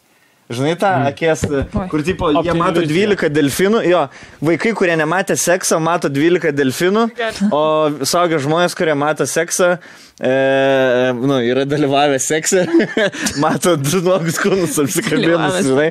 Tai aš manau, su, kelio, su pasitikėjimu tas pats, kai tavo minti, kai tu pats esi, ble, dalyvavęs, gal pats buvęs neištikimas, ar, ar tavo draugai yra, ar tu atei iš tokio pasaulio, kur neištikimybė yra standartas, tu nepasitikė žmogumi ir tu matai visur išdavystę, žinai. Aha. O kai tu pats nesusiduri kažkaip su tuo dalyku, tau nepagalvoji. net, Jo. Ne, ne. Tokios Jis mintys. išvarė, vat, aš irgi buvau išleidusi Barceloną. Man kažkaip net nebuvo, aš- ta prasme, net aš delfinus matau, žinai. Taip, Jo. taip, ir jinai mato delfinus. Man iš pradžio galiu pasakyti, buvo sunku suprasti šitą jo faktą, kad jisai mėgsta iš, išvažiuoti, išskristi kažkur ten į kitą pasaulio galą ir visiškai vienas praleisti laiką. Aš iš pradžio nesupratau, bet aš suprantu, aš buvau daug jaunesnė ir nu, man reikėjo tiesiog daugiau gyvenimo Vienerių pamokymų. Žinai, jauną Tai- pasiėmiau, galvoju, užsiaugins. Nei tu pasijai, pati atėjau. Tai, uh, tai dabar, kai tiek laiko praėjo, aš pati matau, kad man pačiai reikia daug laiko uh, ir keliauti vienai smagu ir, ir daug laiko praleisti su savim, su savo veiklom, su kažkokiais hobiais, kad ir tai ten scrollinti internete kažką skaitinėti, man, man reikia to laiko savo. Tai čia mes gal prieinam prie to idėjos, kad visi būkit su savim ir čia nėra blogas Aš, dalykas. aš net kai mes išvarom su draugų kompanija į kelionę, aš nemėgstu būti ten keturi ir šeši visą laiką kartu. Man aš, Vargina, e, iš reikia, tikrųjų vargina blet, kartais. Turėt, Taip. Taip. Ir man, aš man tai labai suprasdavau dar, ypač, aš manau, kad ir tau panašių situacijų buvo, kur jisai, kad ir iš po pasirodymų grįžta, ar matau, kad jam buvo sunki savaitė, aš jį palieku, nes matau, kad jis visą save atidavė žmonėms ir jam tikrai reikia pabūti vienam. Va šitas, va, tau jis nieko gero neduoda. jo, vis ta prasme, aš jau jo. iš dugno jau, va taip, pieną piliau, jau kračiau, purčiau, Jo, žinai. jo, jo. Jum, jūs kaip, pavyzdžiui, du, nu, e, kaip pasakyti. Kūrybiški. Kūrybiški. Teatralai. Teatralai. Teatralai, kūrybiški. Jums, žinai, vienam kitą buvo gal iškart lengviau suprasti. Man, e, žinai, Aš ai- visiškai naują pasaulį atėjau, Jo. yeah. nes aš ką, studentą tiesiog nie, nieko ir tiesiog atsiradau šitam šau pasaulyje, atsiradau tarp šių žmonių ir man reikėjo suprasti jų panetkės. Paniatkės, suprasti jų gyvenimo būdą ir kaip viskas vyksta. Ir, mm. Iš tikrųjų labai, labai sunku iš pradžių buvo. Aš daug ko nesupratau, kodėl jūs čia taip darot, kodėl čia taip turi būti. Bet tikiu, dabar... atrodo, Ir tai normalu, net ir tai visiškai normalu. suprasti. Taip. Ne viską įmanoma suprasti. Jo. tas panetės. Gal net ir nereikia. Tai aš dabar tiesiog žinau, kad aš gyvenu su tokiu žmogum, kad yra tokių dalykų mano gyvenime, nuo to neišvengsiu, kad ir aš esu, aš negalėjau tiesiog atsi, atsi man būna tokių, žinai, kur, tipo, kodėl man taip sunku, bet čia mano asmeninės mintis, kur aš suprantu, su kokio žmogum esu ir mane tai paveiks, aš negaliu visiškai atsitraukti nuo to ir dabar nežiūrėkite mane, nematykite mane. Bet žinai- ne žinai, kas Ar yra- jį kokį, kokį skudurą apviniot? Niekas net. Bet žinai, kas yra, mes čia šnekam, kad, e, oi, mes čia teatralai, mums kito, kitos e, sąlygos nebūtinai. Vyras gali iš darbo grįžti paprasto darbo Taip. garažą ir, ir nenorėjo, jeigu jam gal daug bendrauti reikia ar fiziškai pavargę. Čia neturi būti komikų, kad uh, turėti teisę pabūti vienam, žinai. Čia ar ten režisierium, ar, ar kažkuo. Nu, visi žmonės. Aš manau, Aš ne, nežinau, kas tavo pagrindinė agenda dabar. Aš manau, kad visi žmonės, kurie ar- srity dirba. Ekspertai. Ekspertai. jo. Reperė. Reperė. Ar reperė? Gerai, dar vieną paskaitysiu g- ir, ir manau, uždarinėsim kontorą. Em, Sveiki, dėkoju už šaunų turinį, dėkoju labai įdomu pasiklausyti, kai nagri- nagrinėti žiūrovo problemas. Tikiuosi galėsite, pa, e, sorry. Tikiuosi galėsite padėti ir su manaja. E, aha. Su vaikinu turime puikiu, e, puikius visais atžvilgiais santykius. Esame jauni, pašėlę ir labai gerai sutarėm. Daug kalbamės ir stengiamės surasti kompromisus, bet vienu klausimu niekaip neprieinam bendros nuomonės. Jam atrodo normalu ir priimtina tiesiog kažkur eiti su kitomis merginomis tik dviese. Pavyzdžiui, į kiną. Na, aš suprasčiau, kad būtų kokia sena gera draugė ir jie turėtų tokią tradiciją iš seniau, bet jie net nepasako man, išeina ir po to dar slepia. Su kuo buvo, sako, su kursiokė, kabutėse. Taip pat jie su draugu vis mėgsta išeiti kažkur pasibūti ir aš tikrai už tuos berniukų vakarus, bet tada sužinai, kad eina dviese su dar dviem panelėm. Ne visada tomis pačiamis, bet visada santykis plus minus toks. Toxic. Ja, tokį. Ir ne taip, kad jos draugės jo, ar, jie, kad, ar, ar net ne iš draugų rato. Negana to, dar ir lieka pas, jis pas draugą pernakvot ir nežinau, ar keturiesi, ar dviesi ten, bet suprantat, kad pasitikėjimo tai nekelia. Pastebėjau, kad apskritai jis linkęs nutilėti, kad kažkur būna merginų. Toks ir klausimas, ar man, kad toks elgesys tinkamas, kai esi rimtose sa santykiuose. E, Jie prašo, pas, jis prašo pasitikėti, bet esu nudegus nuo panašaus elgesio praeitį ir tikrai labai sunku. Mm. Ir dar žodžiu, čia dar tęsia, bet e, esmė va tokia. Ką konkrečiai šitą situaciją, k- kokį jum e, sudaro Ką nuomonę? konkrečiai, kokią mes matome konkrečiai? Atmosferą, atmosferą, kokią spalvą matot Man šitą atėjo viena tokia citata į galvą. E, žodžiu, angliškai pasakysiu. Tu išversi. Gerai, išvis. Jau žinau, ką atsakysi. We, e, žodžiu, we accept love we think we deserve. Yeah. Mm. Ir man atrodo, kad, tipo, nežinau, nu, kad gali ilgai suktis kažkokiam tokiam santykė, nes tu jautiesi, kad esi jo vertas, bet, bet man atrodo žmogus, kuris ten save myli ir galvoja, kad jis vertas kitokio santykio, atviro partnerio, kuris e, daugiau dėmesio rodo, kur ten neina su kitom panom. E, ne, kitos panos, okei, okay, viskas okei, okay, bet vat, kad yra kažkas ten šeidi. Tai man atrodo, kad tada viskas labai aišku. Tiesiog pasisadini žmogų ir sakai, man atrodo, aš esu verta daug daugiau. Jeigu tu man to neduosi, aš eisiu kitur ir viskas. O gal ten tikrai tik draugas, žinai, nu, tipo, nes e, jum, tau, pavyzdžiui, užkliuvo iš tą, kad, nu, tu matai, kad bičias tikrai nėra ten, tik, nu, ta prasme, bičias Kad meluoja. Slapukauja. slapukauja, Jo, jo, ne, jo. kur nėra būtinai gal ten jo draugas ir, ir jinai tiesiog, nu, nu Kažką jinai trina. teisingai, nu, jo, jo. jo, Ir jinai tada turbūt sėdi ilgai su tom savo Taip. mintim gvildena, galvoja, gal aš išsigalvoju. Nu, jinai Visokius scenarijus kuria, nes gali daro labai prisigalvoti. daug viską. sunkaus vidinio darbo, kurį galėtų jinai sutelkti į studijas, mokytis vairuoti, keliauti, fainus draugus susirasti. Mes kartais tiek daug laiko sutelkiam nu, visiškai, nu, ne ten, kur gal net neverta tiek gvildent, pasisodini, pasakai, seniai, žiūrėk, jeigu ten, tai kaip ten yra, jeigu ten bus taip, man tai, žinok, netinka ir viskas kažkaip. Aha. Tai. Aš irgi turiu citatą. Nu, pasakyk. Couples that sweat together, stay together. Sweats together. Jo. Čia kas nežino, prakaituoja. Kartu tai liek kartu. Bet e, jo, aš tai visiškai antrinu, bet tai, nu, lemma, nu čia akivaizdu, kad aš tai pasakysiu taip, tas čiūvas tavęs negerbė. Nu, sorry, tiesiog. Nes, nu, aš matau, kad nėra pasitikėjimo ir ten toks toxic shit. Nu, tipo, toxic shit dėl to, kad, nu, tipo, jo, bet jis gal eina, bet ten, ta prasme, nu, tai tu išsiaiškink, kas ten vyksta, Nu. įsikalbėk. Visų pirma, jeigu tai yra draugas, kodėl tu Taip. nesi pakviečiama? Taip. Prasme, jeigu kursiokai... Taip. Na, žiūrėk, vyksta balius, aš varau, o kas bus? Nu, bus visko, bus mergų, bus panų, kursiokai Taip. bus, tai aš galiu tai, ne, ne, ten Ir aš, ir aš taip pagalvoju. chimičiai.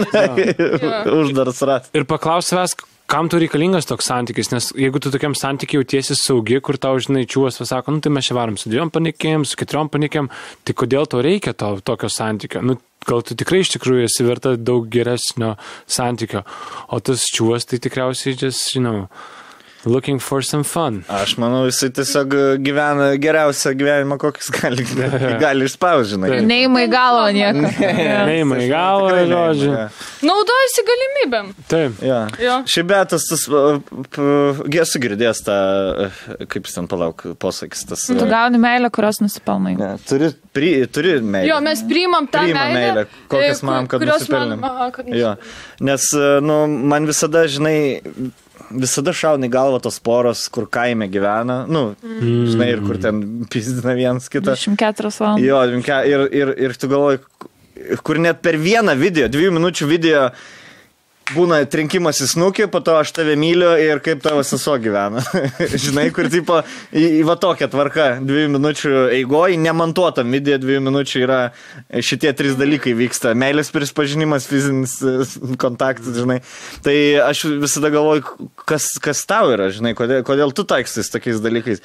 Bet būtent antiek moteris yra kartais e, žemos savivertės, ne, kad e, Nu, kad jos, e, Aš aš, galvoju, nu, man tai čia tipo, Bet dar, žinai, kartais jinai dar yra finansiškai priklausoma, nes jinai, tarkim, augina mažamečius vaikus, e, tarkim, jinai ten neturi darbo, neturi Mhm. galimybės išeiti, tada būna, kad e, su tais tas fizinis smurtas, jis yra jau paskutiniausia pasiekmė. Iš pradžių tave visiškai užduhina, palaužia tavo savivertę visiškai, atriboja nuo tavo draugų, nu, dažniausiai taip gaunasi, kad tu net neturi ką kreiptis. Arba tu jau tiek kartų zyziai, kad visi nusivylė ir nusisuko nuo tavęs. Ta moteris dažnai būna labai izoliuota, jinai nelabai turi kaip ir kur išeiti. Ir dar yra pagal statistiką, kad dažniausiai tokios moteris yra nužudomos, kurios palieka smurtautojus. Mm. Tai čia e, aš vis dėlto tą atsakomybę perkelčiau e, mūsų gal valdžiai, e, nes nu, čia tokie gal rimtesni dalykai. Mes neratifikuojam ilgą laiką Stambulo konvencijos, kuri mm. gina e, e, nuo e, smurto e, rimtie, e, lyties pagrindų. Tai neužtikrinamos yra sąlygos, nu, kad, pavyzdžiui, aš esu, tarkim, moteris, prieš kurią smurtauja, kad aš žinočiau, kad man bus pagalba, mm. kad mane apsaugos, kad tikrai manim pasirūpins, kad man teiks psichologinę pagalbą. Nu, tai, va, tai yra daug tokių momentų. Aš manau, kad netaip viskas stipriai nuo jų priklauso. Mm. Jo, Nėra taip paprasta išeiti iš tokio Jo. santykio. Ne. nes dabar tai yra tiesiog paima vyrą, išveža permėgot Tai- ir parveža ir jis- pareina iš grįžta dar pats. piktesnis. Ir 9 procentų artimoje aplinkoje smurtautojų yra vyrai. Ir vad kas tada įdomu, žinai, vad, kad, nu, žiūri net ir vyriausybės konferencijas, čia buvo net apie karantiną, ir kur mūsų net vyriausybės atstovai kalba apie emocinę sveikatą ir kaip tipo, tai kaip mes čia dabar būsim, nu, nu tokie čia visi, žinai, taip silpni, bet reikia, nu, vis tiek tai išgyventi karantiną reikia būti. Ir ką aš noriu pasakyti, kad, vad, ką Betas sakė, kad yra labai svarbu, kad net ta Lietuva, apie kurią tu kalbėjai, jinai yra. Jinai yra ir jo, jos, ta prasme, nuvažiavus į kaimą, tu gali pamatyti visas šitas istorijas, tau net nereikia nieko filmuoti, jau tampi dalyvių. Bet kas yra įdomu, kad jas spręsti turim ne tik mes, bet ir valdžia, kuri va, būtent paduoda toną, mhm. kad, nu, smurtas artimo aplinkoje nėra ok, tipo, pagalbą psichologinę galima teikti, bet, nu, mes dar vis neturim ir įstatymų, ir net infrastruktūros. Mes neturim išteklių net žmogiškų Taip. tam ir pagalbos. Ir čia aš pastebėjau, kas su valdžia yra, kad daugeliu atveju tai būna, kai jau kažkas labai rimto atsitinka. Taip. Kai buvo su mažamečiais smurtas, e, ta prasme, kai, Kai buvo tas atvejis. sumeta, tai- Jo, jo, tada jau kažką valdžia galvoja, reikia daryti statymo patais ar keisti situaciją. Bet kol čia nebus kažkokių labai didelių nusikaltimų įvykdytų, manau, čia net negalima sulaukti. Bet šiandien Pasikeitimo. istorija apie tą ma mažiekių rajoną, man atrodo, girdėjot, kur e, vyras su ginklu nušovė policininką, sužeidė policininkę, padegė namą ir dabar jisai slapstosi, jo ieško malūnsparnių. Jo, jo, šiandien, tavo tėvas papasakojo. ne, Ne. atsiribojam Tai Mes, mes dėl to, kad e, dėl koronaviruso ar visų tų mm tokių naujienų, tai bandam atsiriboti. Mes gyvenam žinių. su Sauliaus tėvu, tai praneša pagrindinės naujienas. Tai šiandien papasakoju apie šitą. Ir ten e, policija buvo iškviesta dėl psichologinio smurto artimoje aplinkoje. Ir ką, nu ir va, jie atvaro ir čiūvas šaudo. Nu, Jo. Tai, žodžiu, tai labai... Nu, Išsipar. Piu, piu. Jo, baisių dalykų. Išsibarikada. Ir aš manau, kad ne tik kaime, mes gyvename pašilose, pilna pašilose, centre, nežinau. Ir mūsų Tai pažįstame. nepašilose buvo tas, kur iš mm, policininkų atėmė Kalašnikovą. Kaimyns. Kaimynus mūsų. Tai ką, psio, viskas. Ačiū jums labai, Hebra, ačiū Beta tau, ačiū Sauliu tau. E, Labai buvo smagu Jūs paklausyti. atėjot. Čia, kaip sakėm, buvo kaip terapija sen. Mūsų Daug išmokom, dar, ačiū. dar labiau padės, e, dar labiau tave suprasiu ir, ir eisim link bendro tikslo. O žinai. aš tai labai tikiuosi, kad padės daugeliu mūsų klausančių ir žiūrinčių, kad e, kažkiek pagvildenom rimtas, rimtesnės temas santykių temą ir, ir manau, kad Jo, padės. nu, dauguma žmonėms. mūsų žiūrovų, žinai, yra jaunesni, jam dar, jam dar didžiausia problema, mano bernas e, išėjęs su kita merga į kiną, žinai, jie dar, dar, dar jie gal negalvoja, bet aš manau, e, tikrai nemažai žmonių ras, ras, ras kažką, kas jiem padės šitam podcast ir norim pa- padėkoti dar remėjim. lėki lasdom. Taip. Ir e, sakė, netgi jeigu reiks, ga, galima trenerį pasimti, kuris e, mokinos e, Opa. išnaudoti jas e, e, maksimaliai. Fainai. Čia labai, labai naudinga kūrybiškiam ir teatrališkiam žmonėms. Tie šalikam karas. Dar kartą ačiū. Ir taip, ir nu, dar antram rėmėjai nutrink.lt. Taip. Ja. Tai Ačiū labai. Pse, einam. Jums. Eikit švest uh, savo teisų įsigijimą. Mes dar, e, aš, aš, blėt, pas mus šeimoje teisėm įdomis tais. Aš turiu nenaudoju. Žinai, čia kaip mislė. Vyras turi nenaudoja, boba neturi, bet naudoja. Žinai, kur, kaip žirklės. Žinai, ten tas senovinė, senovinės tas mislės tokia. Nežinai, blemba. Ne. Dabar kaip dar ne. Uh, pala, Šitą ko, kokia mislė? Ne, nieko neiškirpsim. Kokia mislė yra ten? E, pasvyra du, bet nenaudoja. Ai. Žinai, va šitą va. Kažkas jo, jo. tai žirklės ar okei. kažkas. Tai va, pas mūsų teisim tas pats. Pasvyra vienas, bet nenaudoja. Tai žodžiu, jūs e, naudojat žinomą būdą, e, važinėkit sveikatą, vaikščiokit parvešit. sveikatą ir parvešit dar, nes mūsų taksas sugėdo. Bijom antrą kviesti, nes nelaimingą Elektra vėl. Visas. Gerai, super.